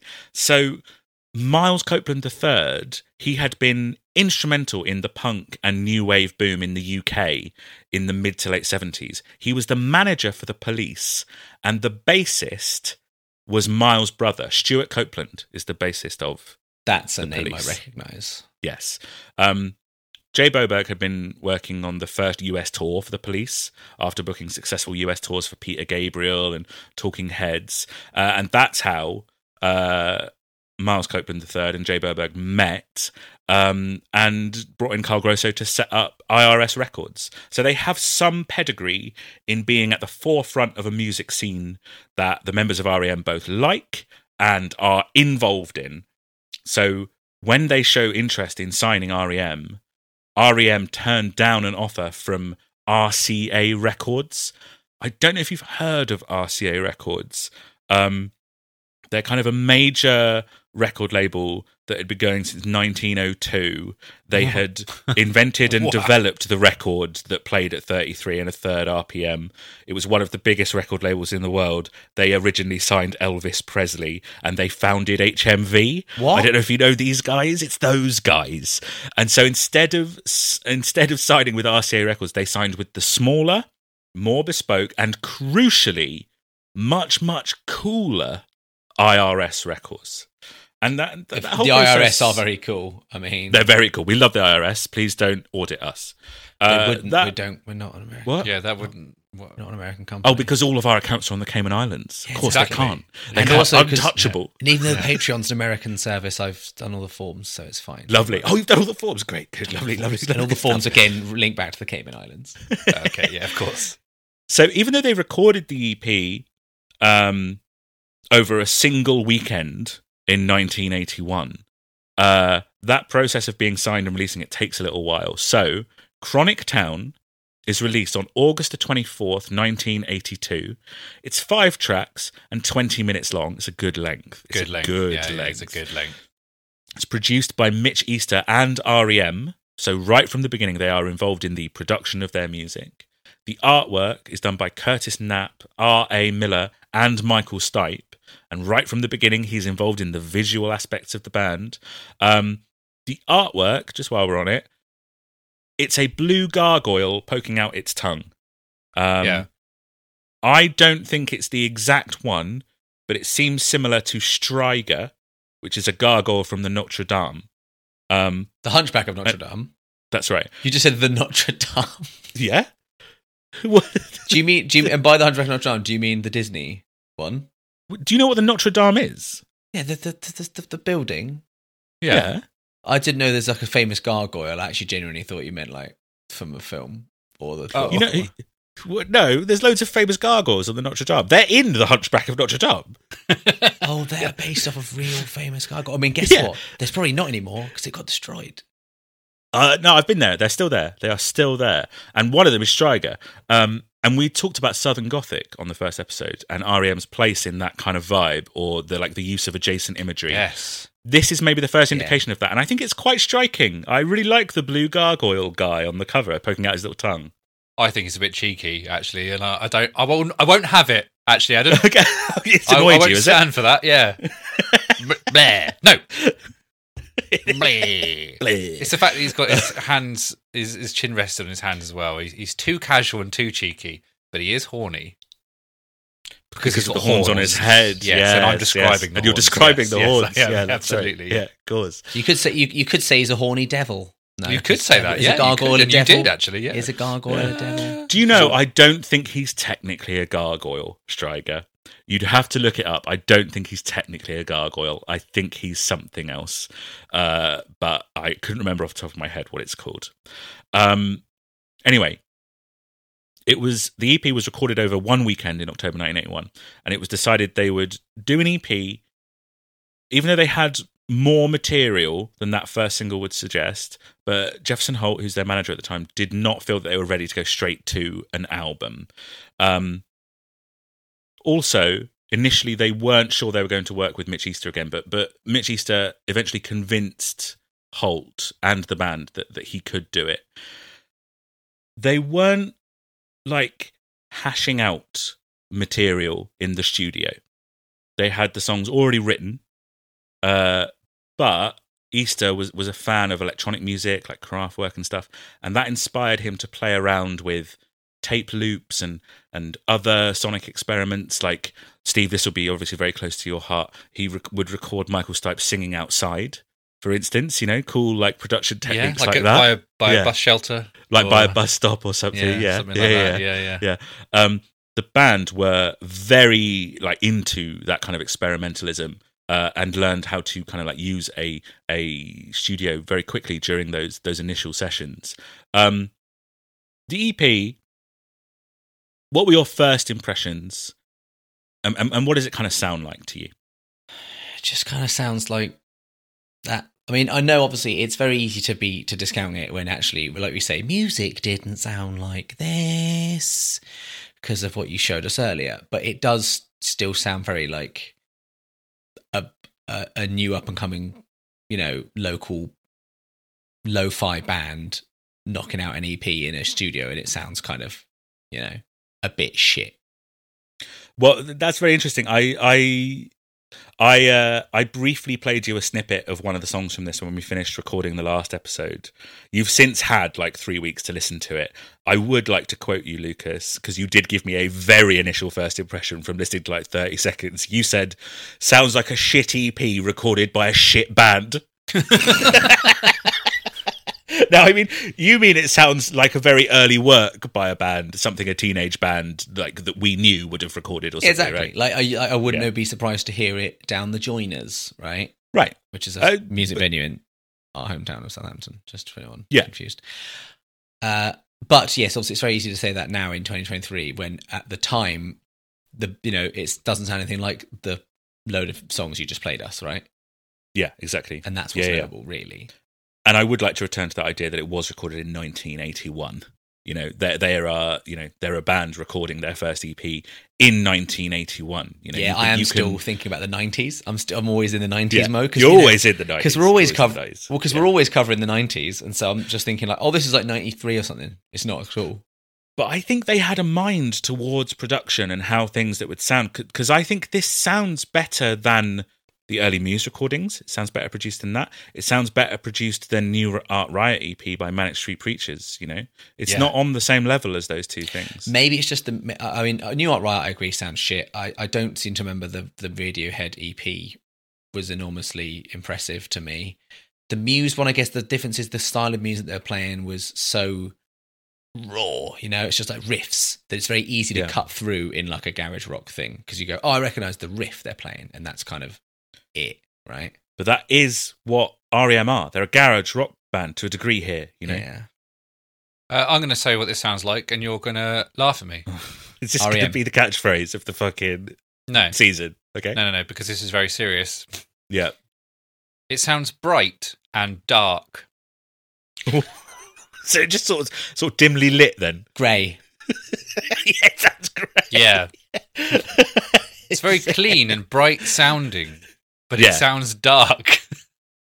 Look, man, You know, that it's a bit spooky. It's got some Look. spooky things going on. that's REM, man. Like Yeah. for me, REM come out of the blocks, fucking sprinting. Yeah. It- for me, this is one of the best things we've ever covered on the podcast. Uh, th- th- this is what REM sound like. This is what REM represent. This is what REM are. See, I actually this is- EM. And Yeah, I don't, I don't, I don't want to be too, I don't want to be too negative, and I don't want to sound like I'm coming into the season with a bad attitude. But I do have a note here saying if Adam considers this classic REM and what REM sound like, we might be in trouble. If if you do not get on board with this, and I've got this written down, if you do not get on board with this, you are going to struggle for the first five or six albums. Look forward to Uh, that. Me, I'm not as strongly on board as Adam saying this is one of the best things we've ever covered, but this is 100% the best debut uh, Yeah. piece from someone. Again, can't really count Billy because that's like an album of songs that released over a certain amount of time. As a compact, this is our first release. This is great. Yeah, this is yeah. I mean, this is just this is REM. It's it's it's up tempo, but it's also got that kind of dark mystery. It's like- a very mysterious, some kind of feeling EP. Um, didn't really sound like many other things that were happening at the time. It's it's really great at communicating the energy that the band have. I think, and I think it maybe it does sound a bit rough. Maybe it does sound a bit lo-fi, but you can tell it's very deliberately produced that way. Like even though it's very rough, it's also very tasteful. It's not rough in a this is unpleasant to listen to Yeah. kind of way. You know what I mean? It's not the new Art Riot EP. It's not those early Muse recordings where you can't hear some of the bits for the tape hiss. You know what I mean? Um, and that that rough, raw, almost punk energy is then offset by these incredible melodies that I think are very interesting and also kind of super catchy. And like if, if we talk about vocals, just talk about vocal melodies for a little bit. Um, Stipe has this style where he will kind of rest on one note for whole lines. Sometimes whole verses will just be like uh, just like one note. So it's very horizontal rather than vertical, which I know we've talked about in the past. But then that is used to then make the choruses just kind of like leap out at you. Yeah. Um, and I and I don't think it shows a huge amount of range on the EP, but I also think that as a 20 minute demonstration of what the band are, a 20 minute burst of energy, uh, I think it's I think it's very very successful. Yeah, for sure. So Lucas, before we get into going like track by track, if you can just kind of like broadly, rather than just like saying like, oh, I just don't like it or like it's just not very good or whatever, what is it that you think you're not responding to here? I think part of it is well, a part of it's just production, right? That is definitely You're a part of it. production We- boy. We know I'm a production boy, right? I'm a big production boy. Um, I also just think, uh, despite the fact that I don't care about lyrics, how inaudible it is maybe is because I can't even get onto like bits, if you know what I mean. It's it is literally like just might as well be singing in gibberish. And I also think that thing that you said about like horizontal vocal melodies, I think some of that definitely has an effect because like that, like is that's just a flat, that's just a straight line. If you know what I mean. Yeah, yeah. And then yes, the verses. I mean, yeah, the choruses and all of these, and I, that's why on a, quite a few of these, I put, I've got the same comment, which is the choruses sound like REM. yeah. There's that maybe the choruses are where they shine, but those verses are quite. I mean, I keep using that example because that's one we just listened to, and it's because I can also remember it. Whereas the verses of some of these other ones I'm about to listen to, I can't remember until I'm about to hear them, and then I'll they'll jog my memory. Like Sure. Yeah, yeah. that's yeah. because they're not standing out, if you know what I mean. Um, So what have we got? We've got n- not not produced kind of like cleanly. That's a big that's big Lucas repellent. Something not being produced cleanly. I was not necessarily expecting you to bring up "Can't Hear the Lyrics." I'm gonna be honest. No, but even like yeah, even though I'm not a lyric boy though, like there's nothing right. I can't even get onto bits. If you know what I mean, it, it, it might as well just be singing in Welsh. a, a really good uh, example. I'm going to get the name of the song wrong. Of him just holding that note for the verse until the melodic chorus is "It's the End of the World as We Know It." The one where he just goes, but But that that just, is it's like, really catchy and fun and good and cool. you're, and doing, you're doing the melody of "We Didn't Start the Fire" by Billy Joel, which Yeah, it's is, nice you that. know, really. Oh, Same- same song. it's, It's the yeah yeah I know it's Aye, decent. okay dear yeah Klein. yeah it is and but that's got some pep to it. I don't know. It's about- like like that song, great song. When we get to it that it, sounds exactly like a lot of the songs on this See, EP. I, I don't feel Yeah. like it does. I feel like there's more there's more fun to be had on songs like that. There's more meat and sinew on those bones in that one. And then the choruses are more I think everything's just a better version of what this is, if you know what I mean. I mean, I'm basing that off the handful of songs I'm familiar with, bear in mind. Um, but those that I am familiar with, just, yeah, everything just sounds like a, a- a more elevated version of that. Because you're right, Steve. That is an example of a very horizontal verse. It's one note. he, he does it. He does it for his whole career. And then the chorus is when he goes, "It's the end of the world." Is it it gets- fair to judge uh, an initial EP based on songs they create further down the line as a more successful band? No, but um, valid. No, but but you know, but I do know they're there, and and what I mean is, in terms of the thing of Adam saying like, well, maybe you will struggle. Then there's a the the, the bunch of RM songs that I do know, I think are all good songs. You know, I don't think they're. I I'm not like I'm going, oh yeah, and I also have heard like everybody hurts and it's shit. Like, These not- are a, a much more raw version of of what you end up the, the songs you respond to. and I don't, more. you know, unlike So, Eddie Murphy, not- I don't, I don't really like Raw, do I? You're not. and he does like that. He had a He likes he had a stand up special. His stand-up special, so he likes. He likes it. I mean, I assume he likes his stand up special. We don't know. I assume he finds it funny, right? Do you think he ever sticks it on if he wants to laugh? Maybe. maybe. It's on the vinyl. Well, it's like that bit. It's like that Kanye West story about Kanye West, like just enjoying. He just listens to his own music. 'Cause he's like, well, "This is really good." I listen So to my own music sometimes because it's exactly the kind of music that I like. Yeah. Yeah. I've made something that I really respond to. Yeah. so it's kind of yeah, it was always Yeah. going to be the way. And you know Um, all the context behind the artist as well. I do as well, and I know all the lyrics as well. Well, I don't know all the lyrics, but I know most of them. Um, You could learn them if you need to. Yeah. When uh when, when the record label IRS when they first heard the EP, it included the song "Ages of You," which won't mean anything to you really. Uh, they they felt that that song was a bit weak and they preferred another song in its place. However, they didn't like the recording that they had of that second song because it was too fast. So REM went back into studio with Mitch Easter in June 1982 to re-record a slower version of that song that ended up as the opening track of the Chronic Town EP, and it's called Wolves Lower.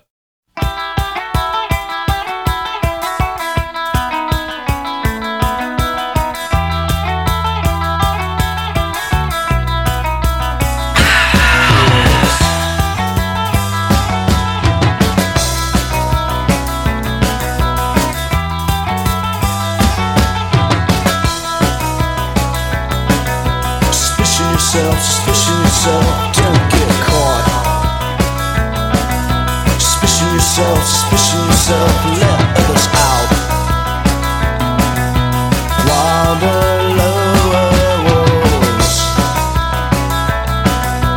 Here's a house to put wolves at the door.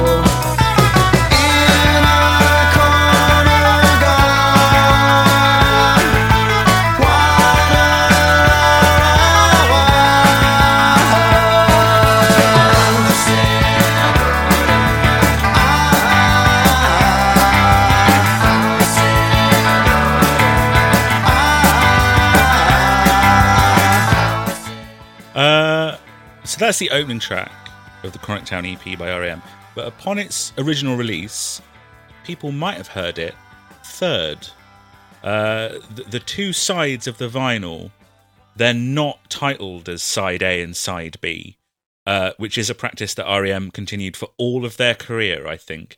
They're labeled, uh, and this is how I found out some of the lyrics that are on the EP. They're labeled as Chronic Town and Poster Torn. Uh, and on the track listing on the back, the sides are the wrong way round. So it looked like it went 1 million stumble, wolves lower. And then this was corrected for subsequent pressings. But it probably meant that people put the poster torn side on before the Chronic Town side. Uh, in fact, the Chronic Town side goes first, and this is the first song, Okay. Wolves Lower. What what do we make of it? See, this is like playing it then, like the choruses. Yeah, they're, they're it's, I think it is largely is the verses. They were very, they're just, they're quite drony, you know? And then those verses like, ah, and we're all having a little bob and having a little fun time, you know? Yeah, those choruses really make me smile. It's just it's just very pleasant to listen to. I don't think the choruses sound as bright uh, if they're not coming out of quite like a start stop kind of like dark kind of verse, you know. It's very dark sounding, isn't it? Yeah. Suspicion yourself, suspicion yourself, don't get caught. Like you need that kind of like stuttering kind of thing for this big kind of chorus to really erupt from from where it's you know where, where it's got to be, you know. Yeah. Uh, but even in those suspicion yourself stuff, the guitar still sounds really fun. Yeah, it's got a fun little guitar twang to it. It has Yeah. definitely and got it's the, the the whole yeah the whole thing does it's it's it's a guitar led pop song that kind of sounds a bit like the Byrds but it's got like that darker post punk edge. So you're like sure like no shit it's rem you know this sounds like rem guys. I don't know if you had figured that out. Yeah, yeah. it, but it, it, it is quite weird. There's a lot of tension in that opening guitar line. And when the drums first kick in they don't properly kick in. And they're accompanied by those small little vocal samples. And i think it, it creates a darkness i think. And very crucially it creates a mystery. There's something unsettling uh, about the about the introduction and about the verses especially with the drums because the drums are quite stop start there'll be sections where are, there are like they're minimal but building and that's whenever stipe is singing and then there's that release in the verse that instantly like is taken away again as soon as stipe starts singing again Yeah. So like whenever he's singing, it's very tense. But there's, there's this release, even in the verses, there's this release uh, uh, that happens, um, which of course is added to by the lyrics mentioning suspicion. I mean, that we come on, we we heard that right. We all heard suspicion yourself. That's not something we struggled to pick out. I'm mainly concerned. Is that a correct sentence? Can you suspicion yourself? Okay. No, no, no absolutely not. Uh, Adam, also, I didn't hear it because I've got written here pushing yourself. Okay, well, you got close. You got close. I got You know? I know, no, I did Yeah. because shun, shun and shing aren't the same sound. Also, Adam, you I, got, you know, you got something. I do take issue with the thing you said a minute ago about saying the, the choruses don't sound as as, as big and, and upbeat without those verses. Because I mean, what I, think actually, if, if I was writing music, I'd just be big all the time. Start big, stay big, remain big the whole time, never let up. Absolutely. And so you hit the problem that me and Steve both hit with Apocalypse Please by Muse, which is it starts at 10, which means the chorus has nowhere to go, which means it's a super boring song the whole way through because there's no push and pull. You need that push and pull. You need the tension and release. You need the quiet and the loud. But, but it's also, yeah, it's got those weird, strange samples and spooky noises, which a lot of the EP It It's like a laser sound effect or something at some point, or something. There's loads going on. It's all it's all those tape loop things. And I think what's interesting about the lack of vocal melody in the verse is that the there is a melody that is following that vocal line, but it's given by the bass. Really? Okay. Yeah. So when he's saying like suspicion yourself, suspicion yourself, don't get caught, the the bass is offering the melody for you instead. Do you want to do you want to hear a bit of it? It's fairly interesting. Do it. Yeah. Suspicion yourself, suspicion yourself, don't get caught. Suspicion yourself, suspicion yourself, let others out. Doom doom doom doom doom doom doom. It's following the same intonation as the vocals. It's offering the melody almost as though it's it's a it's a harmonic vocal line almost, you know. Um and then and then the pre-chorus and chorus give you that relief. Although not without like their own little eccentricities because the chorus, the main vocal part is arguably taken by the backing vocals. That house in order that's Bill Berry and Mike Mills on the backing vocals, and the main vocal is just going ah. So they swap roles. It's not like a normal chorus like you would have Mhm. you would expect. And then the middle eight is uh, there's this very discombobulating bass riff, a very indie guitar riff, and then there's all that odd tape loop noise. There's some kind of string part that I think is backwards guitar that kind of bleeds in and then it's taken out again. They recorded the sound of crickets in the field outside, pitched them to be in tune with the song, and then placed them at the start of every other bar of the last chorus. Right. So there's all sorts of little studio experiments like that going on. I mean, the middle eight I'll play a little section of just because I think it's cool and it's an interesting, like when people say something is lo-fi or not produced, that usually just means it's a straight like live take. This is actually very, very produced. Listen to all like the weird stuff that's going on in, in, in the middle eight.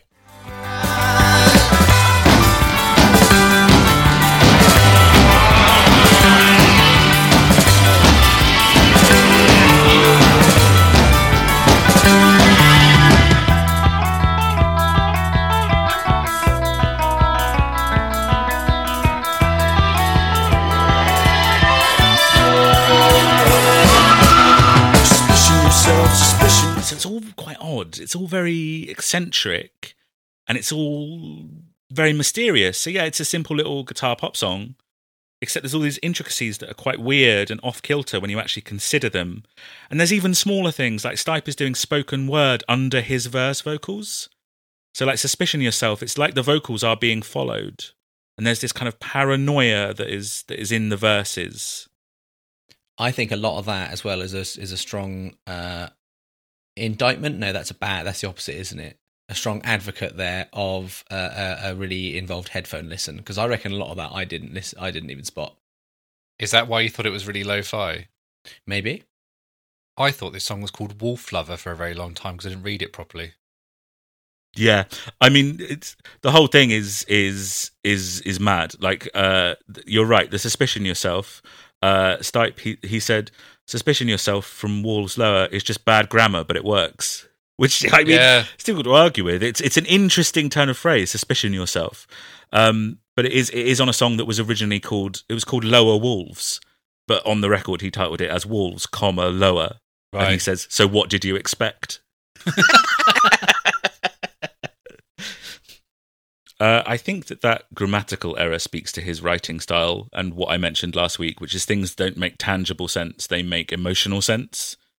And suspicion yourself, kind of, yeah, exactly. It it, Yeah. it makes You know what he uh, means, even if you, you, have to be, you know, you have to go. Uh, it doesn't actually really make sense. Yeah, yeah, yeah, exactly. But I suppose, do I know what he means? Because I'm I'm I'm holding fast on my uh, thing from last week where I said I wasn't going to look up the lyrics, and I haven't. Uh, I've done some listens in headphones where I've typed out what I think he's saying, and you guys are going to have to kind of correct me because all of my interpretation and my emotional sort of knowledge of the song is based on things that I I think I hear. Well, okay, so here's what I got. I got suspicion yourself. I got don't get caught. Is it let others out? But it's going on about wolves at the door and stuff. So it's like it, it's literally just it's like some stuff around being like uh, you've got you've got bad things coming your way. Like that's that's kind of what it's just going by. Yeah, That's my interpretation of it. Yeah, yeah, I, yeah, I, that's basically I don't know. what You, saying. you guys have got the lyrics in front of you. Yeah. Uh, is it suspicion yourself? Don't get caught. Let others out. Uh, while the lower wolves, here's a house to put wolves at the door. Is that what it is? Is it here's a house to put wolves at the door? Uh, yeah, it is. Yeah, Because if it is, I like the idea of setting up a house specifically to put wolves at your door. Like you're kind of like creating your own demons, you know. Uh, I, I like that idea. It's kind of resolved in the chorus when the house is in order, and then he says, "In a corner garden, wilder something." And then there's there's a place where I got absolutely nowhere near. I'm pretty sure. Don't live around me. Your boss seems to run. no, I, what's that? It's it's. do you want me to tell the actual one because that's great? Yeah, yeah, yeah. that sounds like Absolutely Benny no Hill idea. running, like chasing women, isn't it? Um, down, down there, they're rounding a posse to ride. No, I don't think it is. I think you sure? don't live around me. Your bot seems to run. You, Yeah. you know, you said in a corner garden, wilder something. The, the Yeah. something you can't hear is lower wolves. Oh, is it? Okay, Yeah, cool. okay, but is yeah. it in a corner garden then? Because there's is, yeah. loads of uh, Yeah, yeah. there's loads of references to gardens and yards and stuff on this EP. But Yeah. also, Adam, you said they don't print the lyrics. So, I mean, what Steve's reading might be bollocks, mate. Uh, they didn't You print said them there's like some interpretation, or have they They've- subsequently? So they have gone back and printed older lyrics as well, not just like they got to a point and they went, "We now print lyrics as of this year," sort of thing. Yes, although how accurate they are, I don't know because fans would devise their own lyric sheets and uh, hand them to Michael Stipe at gigs and say like, "Is this right?" And he says, "No, but those are the ones that I'll sing tonight." So they might have just sort of changed over the course of a, of, of a number of years. Um, but yes, I, I got the idea of like wolves at the door and you know uh, bad things bad things coming away. Uh, one thing I think is interesting is that a lot of people point at the EP and go, "Oh, well, Michael Stipe's vocals are like obscured in some way." I have found that they're not obscured; they are actually mixed quite loud, not as loud as other bands, but they are mixed quite loud, and and and Michael Stipe just sounds like that. I think. Yeah, but even though like, you're still getting the feeling of what's, it, so it doesn't really matter, does it? It doesn't matter that you don't know every single word because you got the whole vibe. Yeah, I agree. Although I think the ultimate test of that is the next song, "Gardening at Night," because we were able to pull out bits of Wolves Lower, and I'm interested to see how much we pulled out of "Gardening at Night." Okay.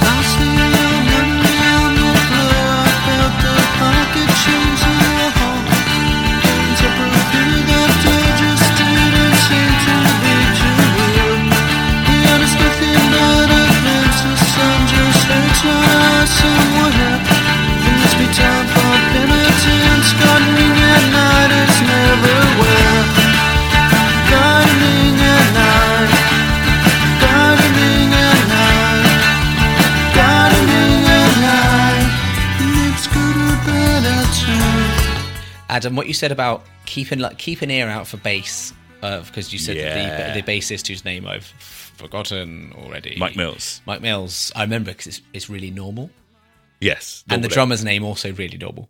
Bill Berry. Bill Berry. All alliteration. They're like Marvel superheroes. Bill Berry and Mike Mills. Yeah. Um, you said like keep an ear keep an ear to the ground for his bass because it's it's sort of surprisingly cool. And yeah, there's like Yeah. there's considering the song is reasonably simple, the bass could just do a lot of like root notes and whatever, but it's not. There's a it's, it's quite all over the place. It's doing quite a lot of business.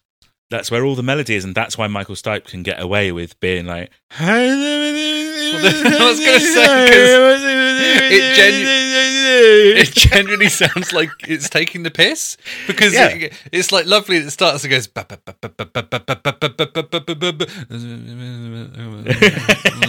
he's not. He's not mumbling. No, he's he's not. very, very, very distinctly not mumbling. He is singing. He's singing Yeah. something. Uh, I, I think that this one really exemplifies how attractive the mystery of, of the band was. Like you can see why people were intrigued, right? Yeah, yeah, for sure. In terms of what they sound like, I mean, I might be being a fool. Adam, where are the Smiths right now in the world? And, and They do not exist.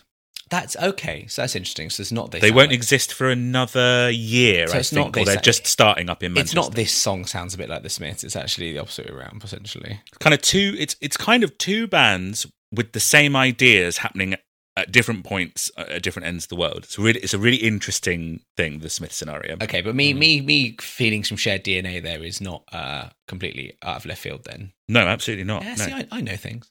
you know things yeah yeah yeah you know things um you you have you have long asserted and this is this is something you said three and a half years ago and i'm not going to hold you to it right most people pay no attention to lyrics is something that we have talked about a lot Stand Right. by it. Stand by it. You stand by it. Okay. So, what do you really mean when you're saying that? The most there, I think, has shifted. I reckon in the past, Right. I was like, mate, ninety percent of people don't give a shit about lyrics.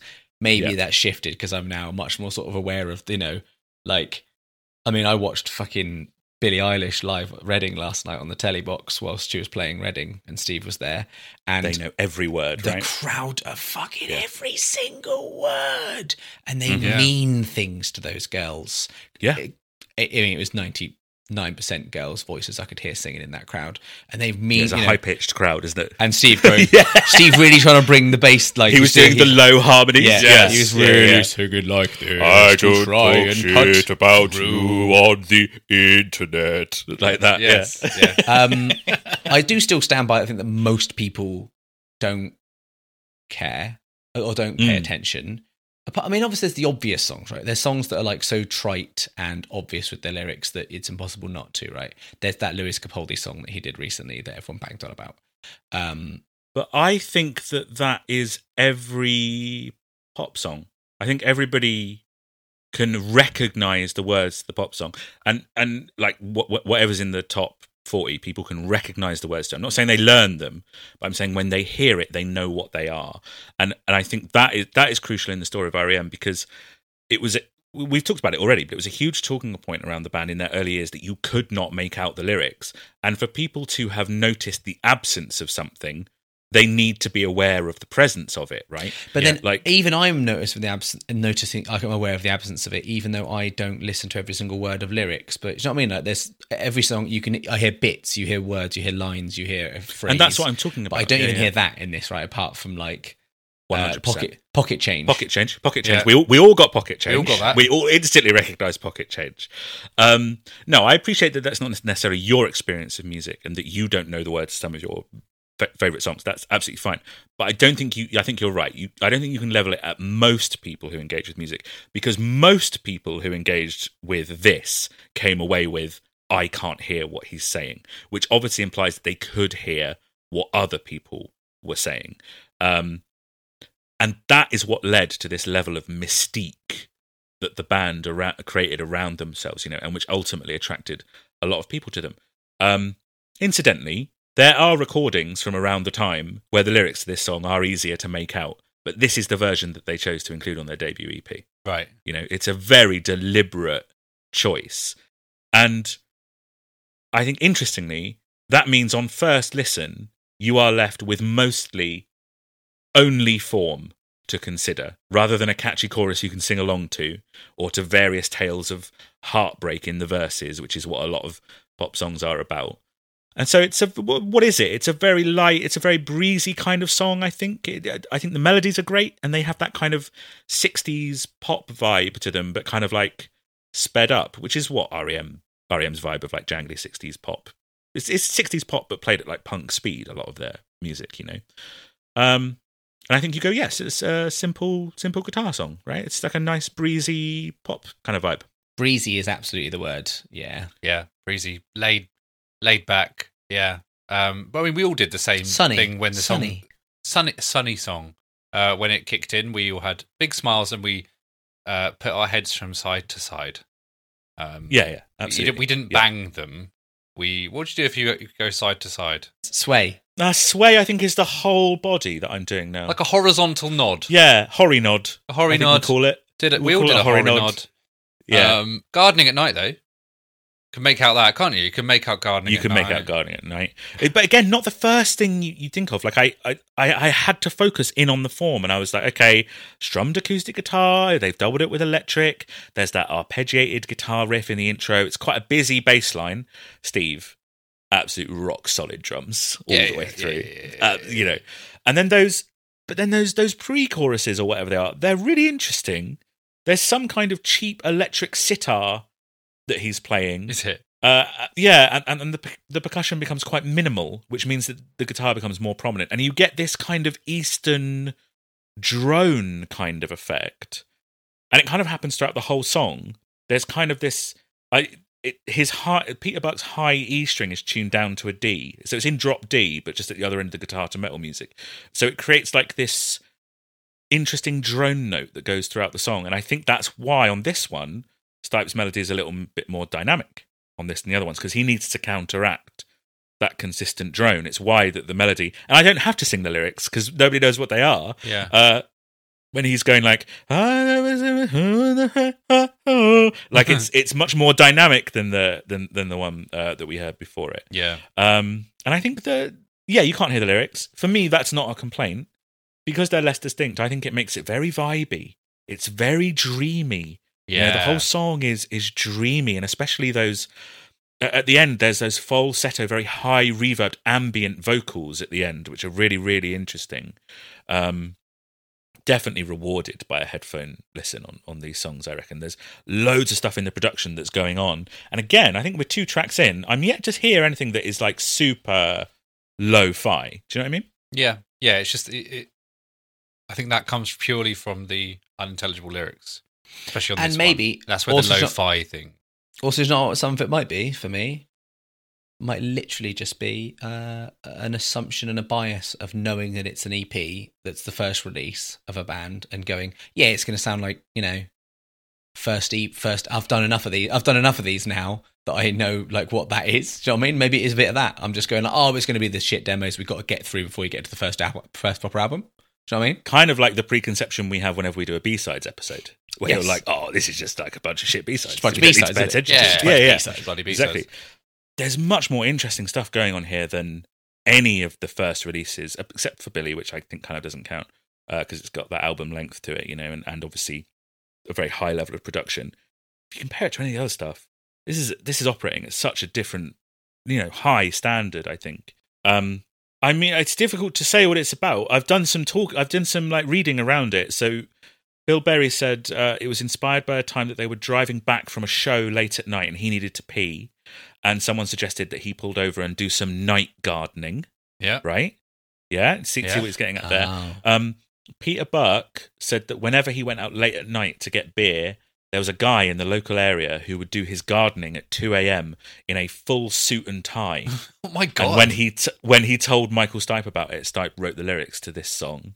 Um, Michael Stipe remembers writing it one afternoon when they were sitting on a mattress outside of the old church, which is where the line about pocket change on the floor comes from, because it fell out of someone's pocket while they were sitting on the mattress, which is very relatable. Happens to the best of us, you know.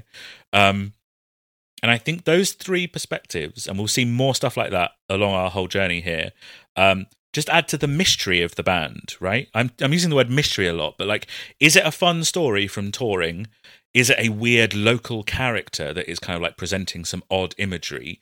Is it something that Stipe improvised because he could see it while they were writing, like a weird, like Keyser Söze sort of character? And I think I reckon the answer to that is like yes, like you know, it's it's Yeah, all yeah, of the yeah. above, or it's none of the above, and that is REM for you, you Right. know? Um. So so what is so I made out pocket change. I made out gardening at night. Yeah. I think I made out couldn't be arranged at one point. Where yes, Yep. they said it couldn't Yeah, be arranged. Yeah. yeah. Yep. That, that was as far as I got. Does anybody want to read out some lyrics to me, and we'll see if we can do this on the fly? Well, I'll read oh, some out. REM joke. Oh, oh God. Well, hang on, Ad- um, Ad- Adam. At least try opening lines. We know pocket change in the second line. What about the first line? I don't know. I like. I, I literally have no idea. I I see your money on the floor. I felt the pocket Okay. change, though all. Though Though all Okay. the feelings, the lines like follow on to the next Yeah. line. They, yeah. Okay. So it's like I felt the pocket change, though all. Next line, the feelings that broke through that door. It it seems to very much be about that bloke that they saw. Because it, because Oh, does it? Well, yeah, it's like saying uh, the sunlight hurts my eyes, and uh, the neighbours go to bed at ten, um, gardening at night. And, and Oh, that's yeah, interesting. So it, it's very much got that. Uh, So, so that is that brings to mind the stuff that I was talking about last week about Southern Gothic, with kind of like quirky characters Mm. and a narrative made around them. You know, it's all kind of in that. Um, I do have I have some quotes though from the band about it. Stipe said, um, "Some people think it's about my father. Some people think it's about drugs. Some people think it's about gardening at night. It's about all of those." yeah, So, yeah, there you go. so there you go. Mm. Uh, Peter Buck said, "It's basically a metaphor for the uselessness of everything. But if you didn't get that, I'm not surprised." Yeah, yeah, fair So enough. that's a good, Self-aware. good quote. It's- yeah, it's- a good quote about the band. This was the name of their, their their record label, was it? Night garden, Yeah. night gardening or something. Yeah, yeah, Mm. yeah. That's right. Because this is the this is the first song they wrote Right. that Stipe went. We've written a really good song there. You know, And was born out of that. Yeah, fair enough. Is that Yeah, yeah, cool. Exactly. Yeah. Um, the next track is called Carnival of Sorts. Parenthesis. Boxcars.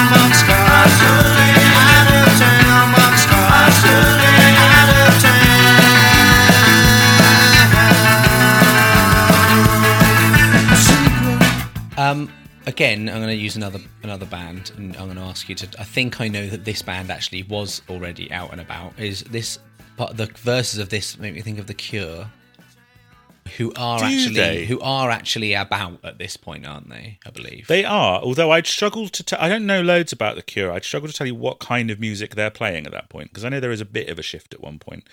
Although I will tell you, just from. I just really quickly looked it up. Uh, they've only been a band for three years at this point. So. There's a chance they've heard them and had some. There's a chance. There's a chance they've they've heard of them. Yeah. Uh, I don't know when their like first releases were. Before we get onto the song, is boxcar racing a real thing? Yes, Because in, in TV shows here in the UK, it's made out to be some sort of really important rite of passage for every 10 year old that goes through this with his I dad. You say TV shows here in the UK, aren't they all American no. TV shows? in here in the UK, it's it, the American TV shows make it out to be like some really important rite of passage for a, a kid to go through with their dad. I'm I, I I would say it's interesting that you went with that definition of boxcar. Well, it it's Because I I've always pictured trains. well, yes, it uh this song has before we get into it a whole lot of circus imagery. So yeah, it's, it's Does it? Yes. I mean, I mean, yes, it does. Dum it's Dumbo in in the boxcar of a train. Yeah, I like. So yeah, you get. uh Well, you mainly just get the. Does it have loads of circus imagery? I think so. Um, post poster torn. I only like literally like just when I was researching this because it's the name of the side yeah. That, that this song is on. That's the first because I thought it was postage on. I thought it was Chronic Town postage on reaping wheel. Yeah. and I couldn't tell you what a reaping wheel is. I've Same. I've always um. I've always assumed farm equipment, Mm. something to do with sowing and reaping or or something.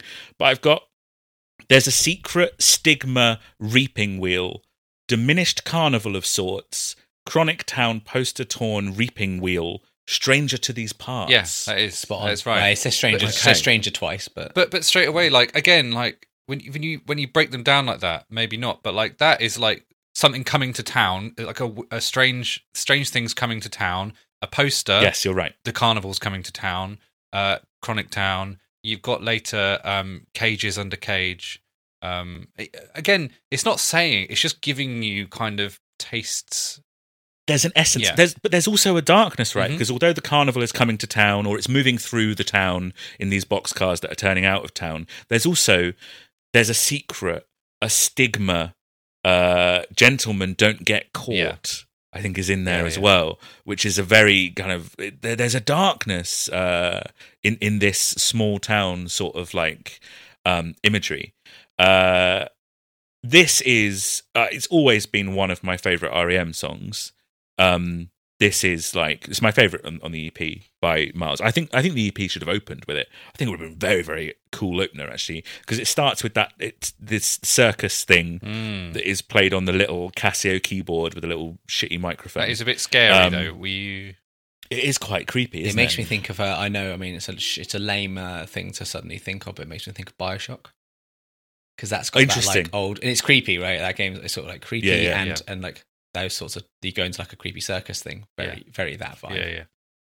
but then it like explodes into this like energy it's got such propulsion and i really love um clean chords used as a riff because he's just he's just strumming his guitar but you can actually like hum the thing that he's playing you know,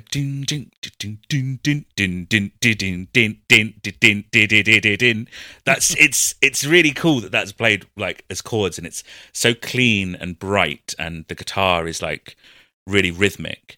And you're absolutely right, Steve.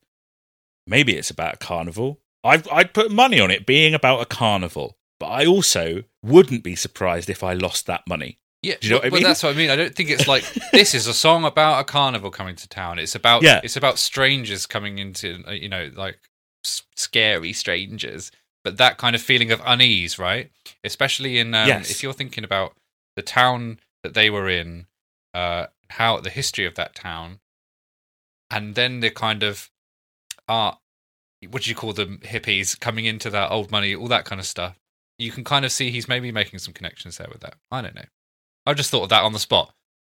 that's really interesting You're that's, a clever boy. that's mate. a really You're interesting clever boy. and this is what i said when you guys asked me like what do you like about rem and i prepared you for the idea that we weren't necessarily going to be doing like deep dives on here's the impro- impro- uh, the the inspiration of the song i couldn't point to something and go like this is what inspired that song and this is what it was written about you know we you can point to that in radiohead you can point to that in manic Kevin Carter. sometimes my analysis is just going to be like just sort of fucks. Yeah. just sort j- just sort of good vibe Yeah. fucking going on Well, on, wait, what- on some of these songs you know? And and this is one of those for me like this just absolutely rips my shit. Uh i i just i love it. I just love it so much. It's it's just so energetic and there's such an energy to it and they're really communicating that energy you know? Yeah, that that chorus is great with the like the, the way the, the vocals overlap each other, the different parts coming over. Boxcar. the boxcars are turning Yeah. out to, yeah yeah yeah yeah, Yeah, yeah, like that's it. it's great the the way that and then the bass line is playing a different melody it's all of these melodies and the arpeggiated guitar they're all tumbling in like on top of each other it, and you can hear like you can hear punk music on this song and you can hear the Byrds on this song you know you can hear all of these influences um very cool Very cool. Lucas is going to give me a big don't rate. Something really weird about, well, not weird, but something kind of interesting about the lyrics is there's the verse and there's the chorus, and that's it. Well, you did did say it was repetitive, didn't you? Simple, repetitive, you know? There's a power in that. But not even like similar verses, just the same verse three times. No, yeah, they're exactly the same. Yeah, yeah. Lazy. I mean, I don't. Yeah, lazy shit. Um, Lazy again with the ba- again baseline, right? It's it's it's the uh, deceptively interesting baselines for Mm. sort of you know just a, a rock song, so to speak.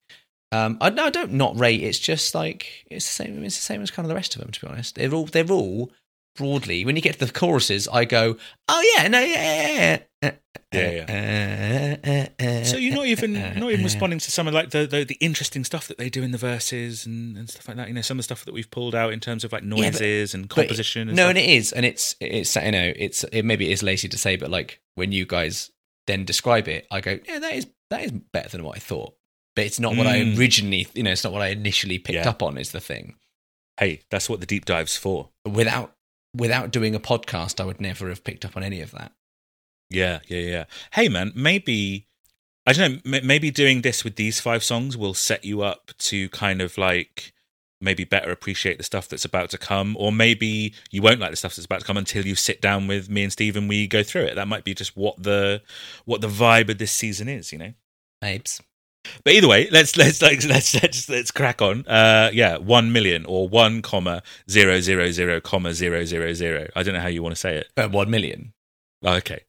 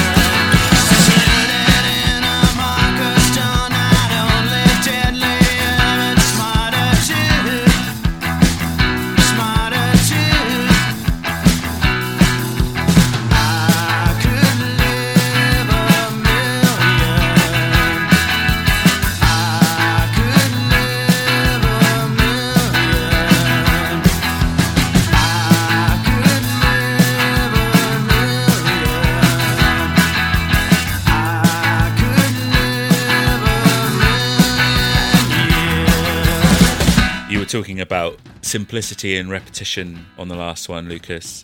Um, I think we played just outside of a minute, but within that minute, we've heard all of the song already, right? Yeah, that's Yeah, it. yeah, that's it. I, I think I, the rest is just I repeated. potentially not to just go immediately with negative. But I think this is maybe the weaker of the lot. But like, uh, wrong. I oh That's actually incorrect, Steve. Thank you for playing. Steve's gone. You're at it. oh, okay, so, I don't know what to do. Don't know what to do. This is unprecedented. Uh, it's actually one of my favorites. But but I tell you what though, There's not That many. has taken-. It's, it's, it's likely, isn't it? but that has taken that has taken twenty years. Right, I think I think I would have told you this this was one of the weakest until about three weeks ago. Okay, Yeah, yeah, okay. yeah.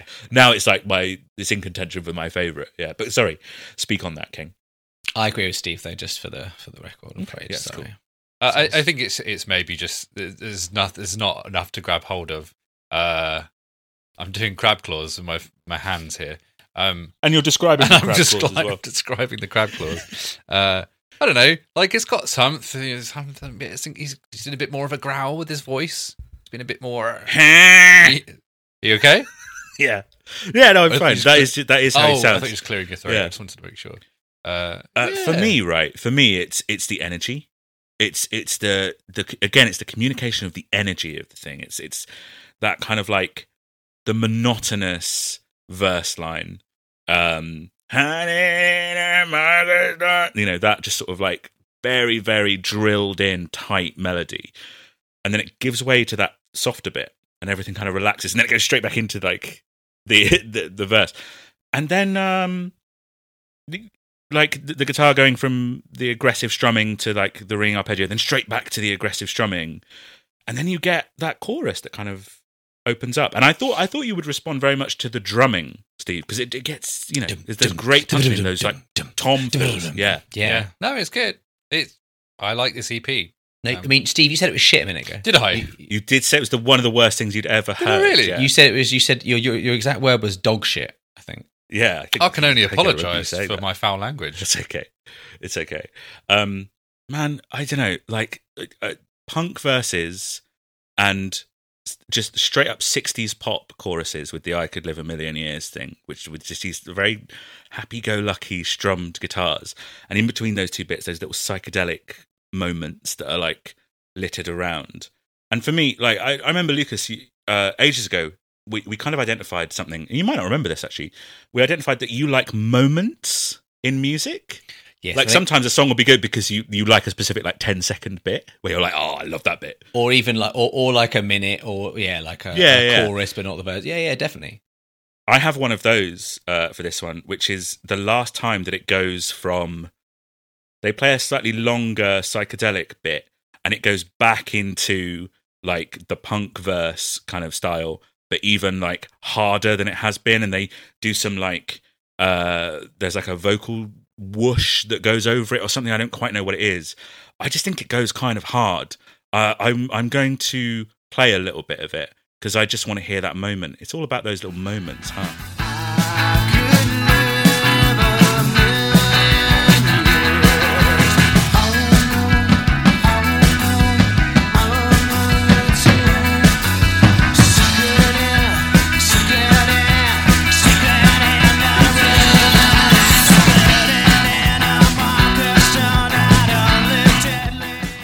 tight Yeah. Yeah. Okay. Yeah. so Yeah. tight so cool so much energy um exploded in a marker stone not only deadlier but smarter too is that something Exploded. No, no, no, no, no. Exploded Ah, is not the right word. Straight away, secluded. secluded in a market is marker stone Yes. right because i also had market stall at No, one point. a marker stone. Not o- not only deadly, uh, but smarter too. Smarter too. All along the Yeah. Did you work out the chorus? all along the what sorry What did you have it as? i didn't have i don't have anything for that i just had it as la, la, la, ba, dum. All along the tomb. All along the ruin. oh secluded in a okay marker maybe s- maybe some more of that sort of southern gothic like old like a marker stone a tomb a ruin those those are very interesting images i think Which are all things you wouldn't have if you lived for a million years. Well, actually, you would eventually, just in a million years. But you would eventually have a tomb. Yeah. is he talking about the marker stones and the tombs and the ruins they've lived a million years or they could live a million years you know they? Is there any evidence of a million year old? Uh, no but there might be in a million years Yeah. know? Yeah. There'll be humans, some oh, yeah, humans haven't been around for a million years, have they? So, Yeah. no exactly no no they haven't they've Been been, around around, 3,000 what, years. 5000 years Oh, yeah, yeah. lovely lovely stuff lovely stuff could not for a second begin to tell you what it's about although i think we're onto something there with the the passage of time and the markers that we leave behind in history right we're kind of onto something More there stuff about secrets. yeah sure The, the secret in the ruin. oh Yeah. guys it simply fucks that's my grand sort of that's my grand analysis Your of the grand song theory is that Yeah. one million by REM fucks. Yeah, and I'm going to put that. I'm going to. I'm going to base my entire doctorate around that. I'm going to become Doctor Adam Scott Glasspool, just based on the idea that this song simply fucks. When someone says, "What are you? A do- say, what are you a doctor?" And you, uh, what a f- f- GP? One million by You go, REM. I am a doctor in one million by REM, and specifically the one fact that it fucks. yeah. from from their first EP from 1980. What are we? 1982? Yeah, why not? Uh, Stumble is the last track on the EP. Teeth.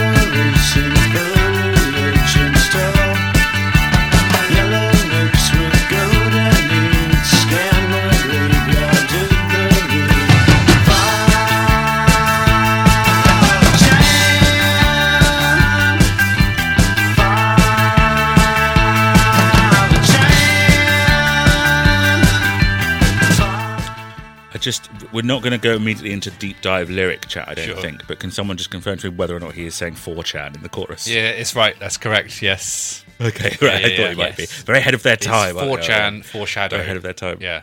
Well, it's because obviously uh, Michael Stipe, creator and owner of 4chan, right? hmm That's and right. and Yeah, as not- such, and as such, every single stance and opinion held on that website is is It's owned his. by him. Yeah. Yeah, I'm sure he'd be happy with Yeah. that. I'm sure, I'm sure no issues with Yeah. that. I'm sure. Yeah, yeah, absolutely. Um, th- this track is the one that maybe most feels like, hey, this is what REM are. This is what the band are. It seems more like they are going like, this is the kind of music that we make. You know, they have. It's quite a strong melody, I think. Completely indecipherable lyrics again, very crisp arpeggios, disco drums, and that the the the galloping bass line is something, isn't it? Dude, dude, dude, dude, dude, dude, dude. Yeah, uh, galloping's a a word. L- listen to the bass line again.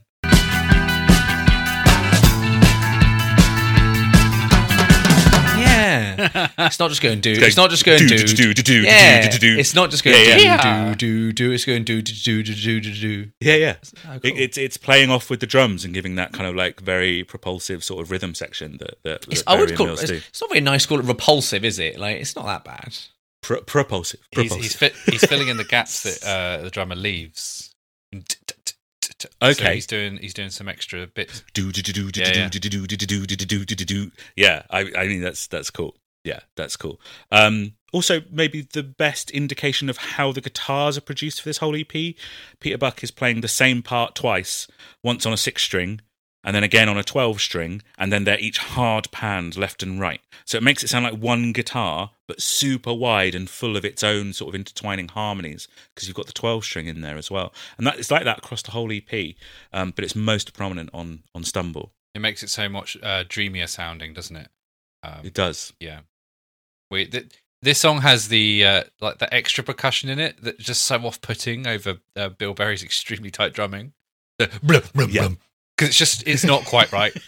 Well, I don't think it's over. I think he is doing that. That's all him Mm. live.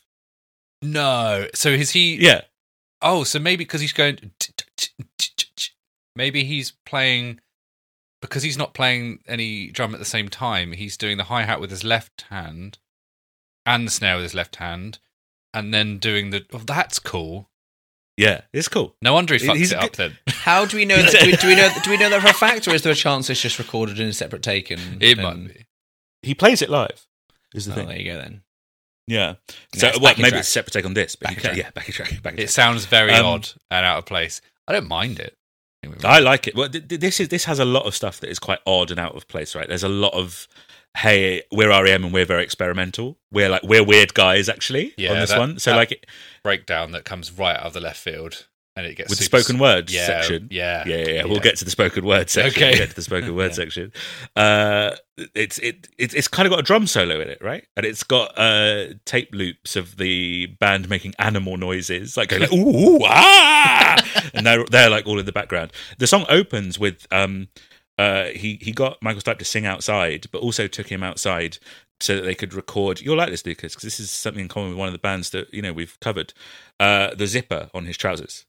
That's what you can hear. The first thing you can hear is is the zipper, um, and then Michael Stipe laughing, and then he says teeth, obviously referring to the teeth on the zipper, and then he goes with his teeth. and, then, and then and then that very opening guitar that before it properly comes in uh, Yeah. it's something. It sounds like something, and I don't know what it is. And my my, I think it's like an indie song from like 2008 or something, like a Foals song or something. Let's have a little listen. Let's see if we can get it, and we can also rehear him doing the zipper, saying the word, say, laughing, saying the word teeth, and then clicking his teeth together. Uh, let's see if we can figure out what song it is.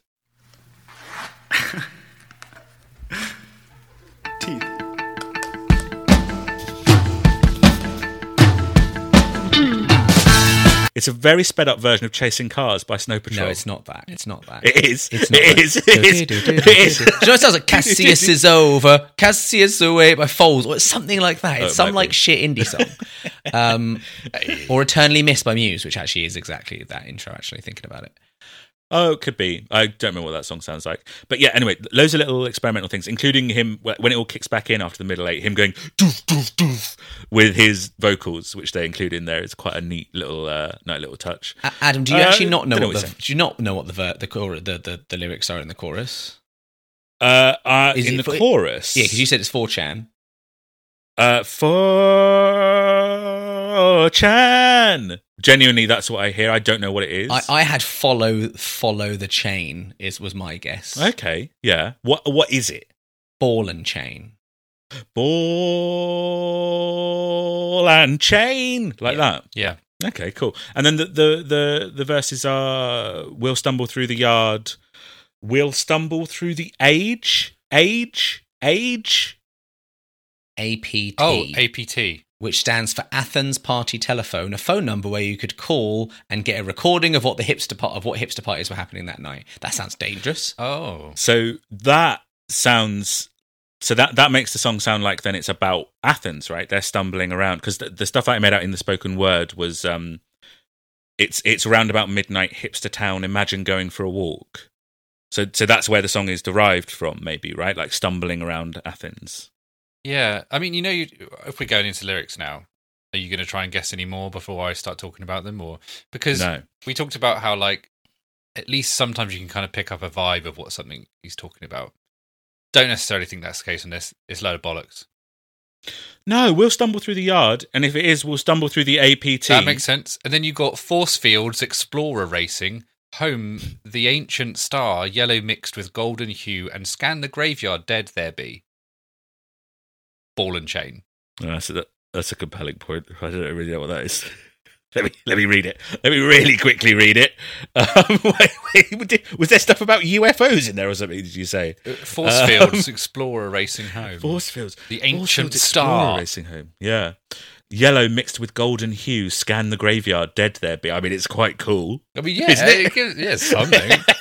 it's something. It's a bit I don't know what it means. Yeah. But it, you know, nobody knows what it means. But it's provocative. Yeah. Gets the people going. Uh, yeah, I mean, um, I think it ends on uh, quite a cool note. I think Stumble is the weakest thing on on the EP, though. Uh, wh- what do you guys think? I I think a million personally. Yeah, I think those last two tracks are maybe the weak uh, half, but Hmm. but otherwise, real real solid, real nice vibe. I think if I felt that those were the weakest tracks on the EP, I certainly probably couldn't still. I couldn't call them bad though. No, Do you know what I mean? Like it's still there's there's a there's a level of uh, there's a there's a high watermark I think on this.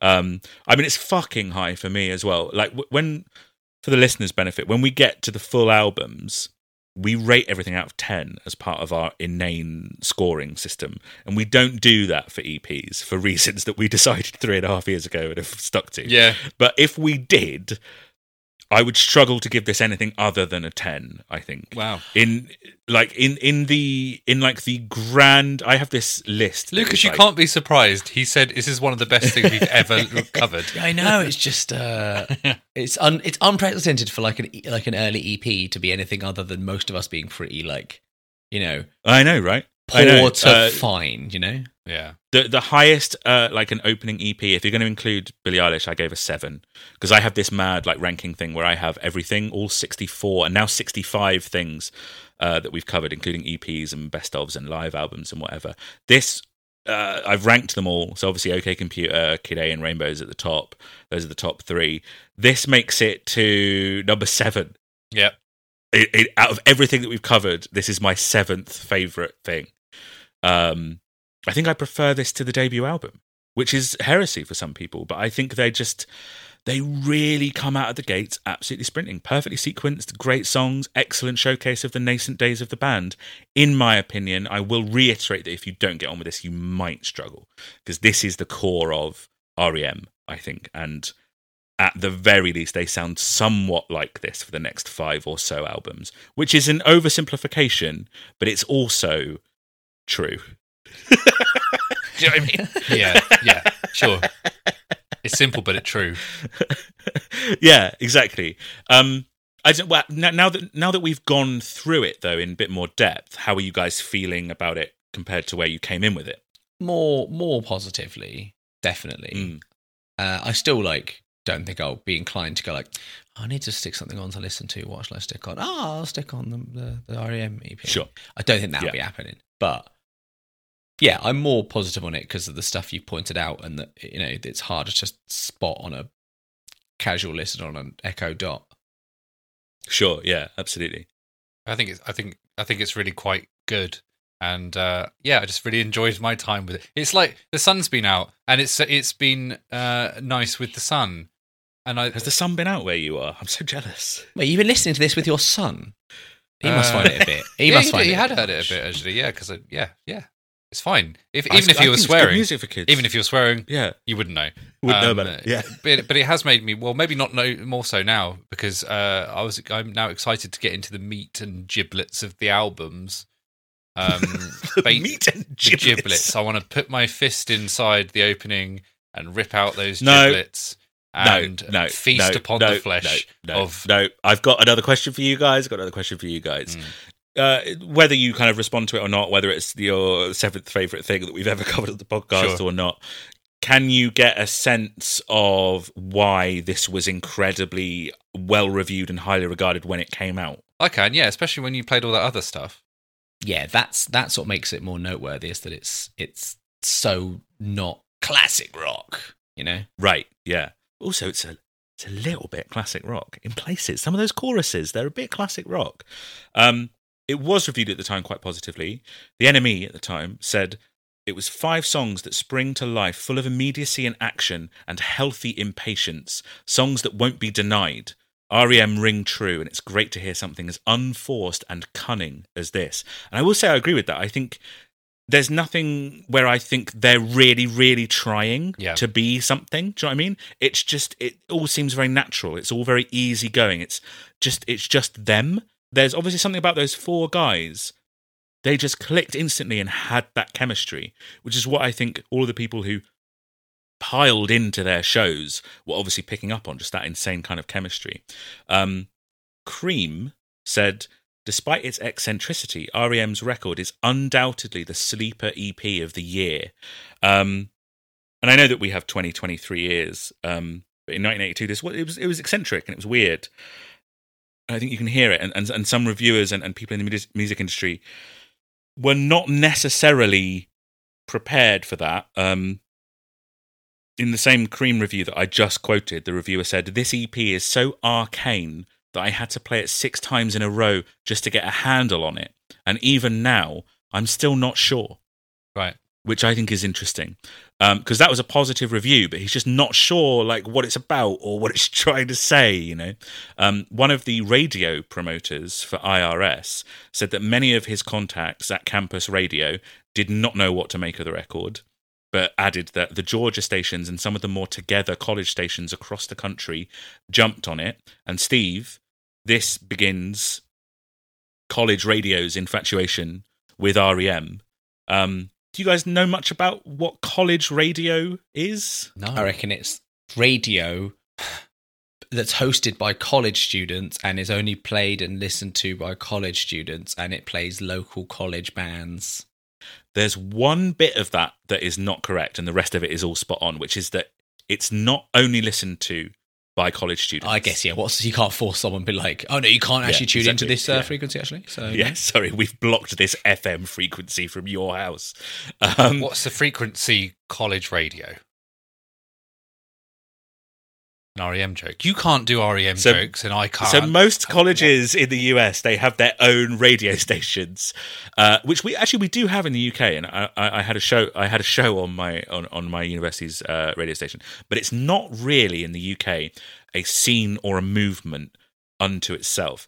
And because the US is so big, each college radio station would be like wildly different, and they wouldn't necessarily play commercial and mainstream hits. Uh, uh, in fact, uh, for, for some, it was a licensing requirement not to. And so they instead reflected the local scene and the new and emerging talent.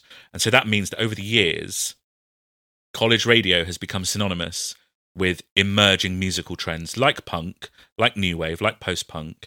And then outside of what we're actually going to talk about here in this episode, became synonymous with alt rock, indie rock, and hip hop.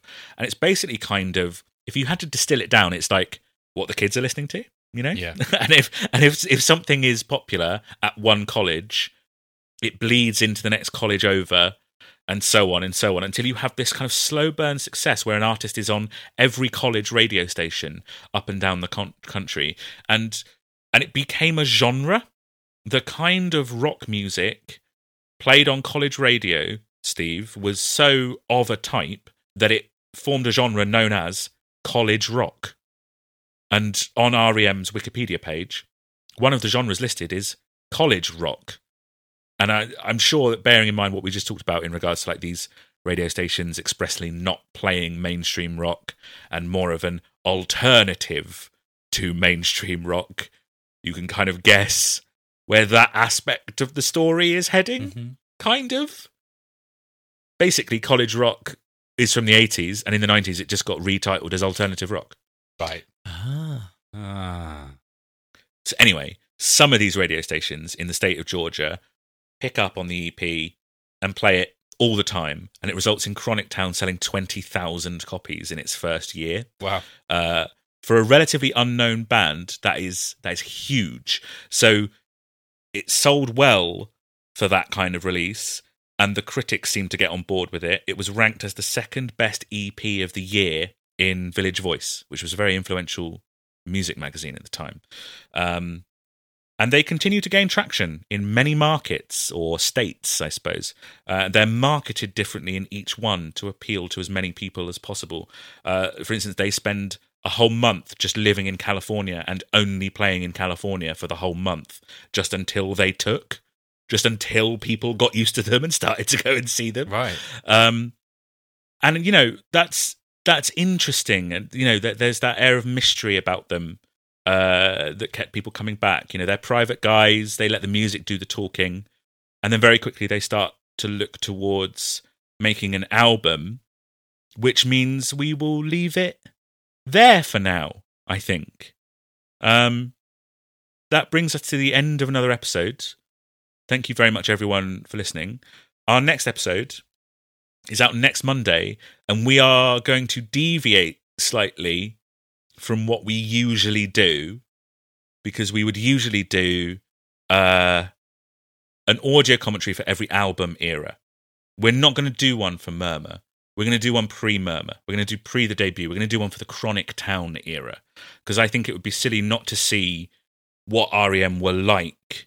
You know, we've talked so much about how attracted people were to these gigs. Next week, we're going to watch one of those gigs. We're going to watch an REM show from 1982. Uh, so come and join us for that. It's so long ago. It's it's 41 years ago. Yeah, yeah. Oh my god. Yeah. uh, before you come and join us for that, let us know what you think of the Chronic Town EP. Do you love it? Do you hate it? Is it the kind of template for REM that I suggested it was? Or is it just a, a, a shit EP recorded by a shit band? Lucas put it, put it last week. Come and tell us everything about what you think. Uh, this show works best when it is in direct conversation with all of you listening. Uh, find us on Twitter, Instagram, Facebook at What Is Music Pod, TikTok at What Is Music. And if you'd like to send in something a little bit longer and have us read out on the show, you can email us whatismusicpod at gmail.com. Looking forward to getting stuck in to all of your REM emails, which won't appear until about halfway through this season Yeah. because we recorded so far in advance. but if you did like what you heard here and thought, I'd like to hear more of that, head over to our Patreon page because we're doing all kinds of extra podcast shows. There's one where we're review, re, blah, blah. There's one where we're revisiting Manic Street Preachers. Uh, there's one where we explore all kinds of different artists and genres and we make themed playlists. There's bonus commentaries. There's music discussion episodes. There's ad-free episodes of this show. There's a really amazing Discord community and Seat head over to patreon.com slash what is music pod or follow the link in the show notes for up to two podcast episodes every single week and there are of course loads of other ways you can support us if you'd like to. Buy some of our merchandise over at whatismusicpod.redbubble.com send us a little one-off donation over on ko-fi.com which is ko-fi.com slash whatismusic the best way to support us however is still just doing what you are doing right now which is listening to us. And you can rate the show subscribe to the show share it with your rem loving friends. All of that stuff that podcasts ask you to do. That about does it. Thanks again for listening. We will see you next week but for now it's the end of the episode as we know it and I feel I I feel pretty good. I don't know about you guys. I'm a bit tired. exactly the end of it. yep.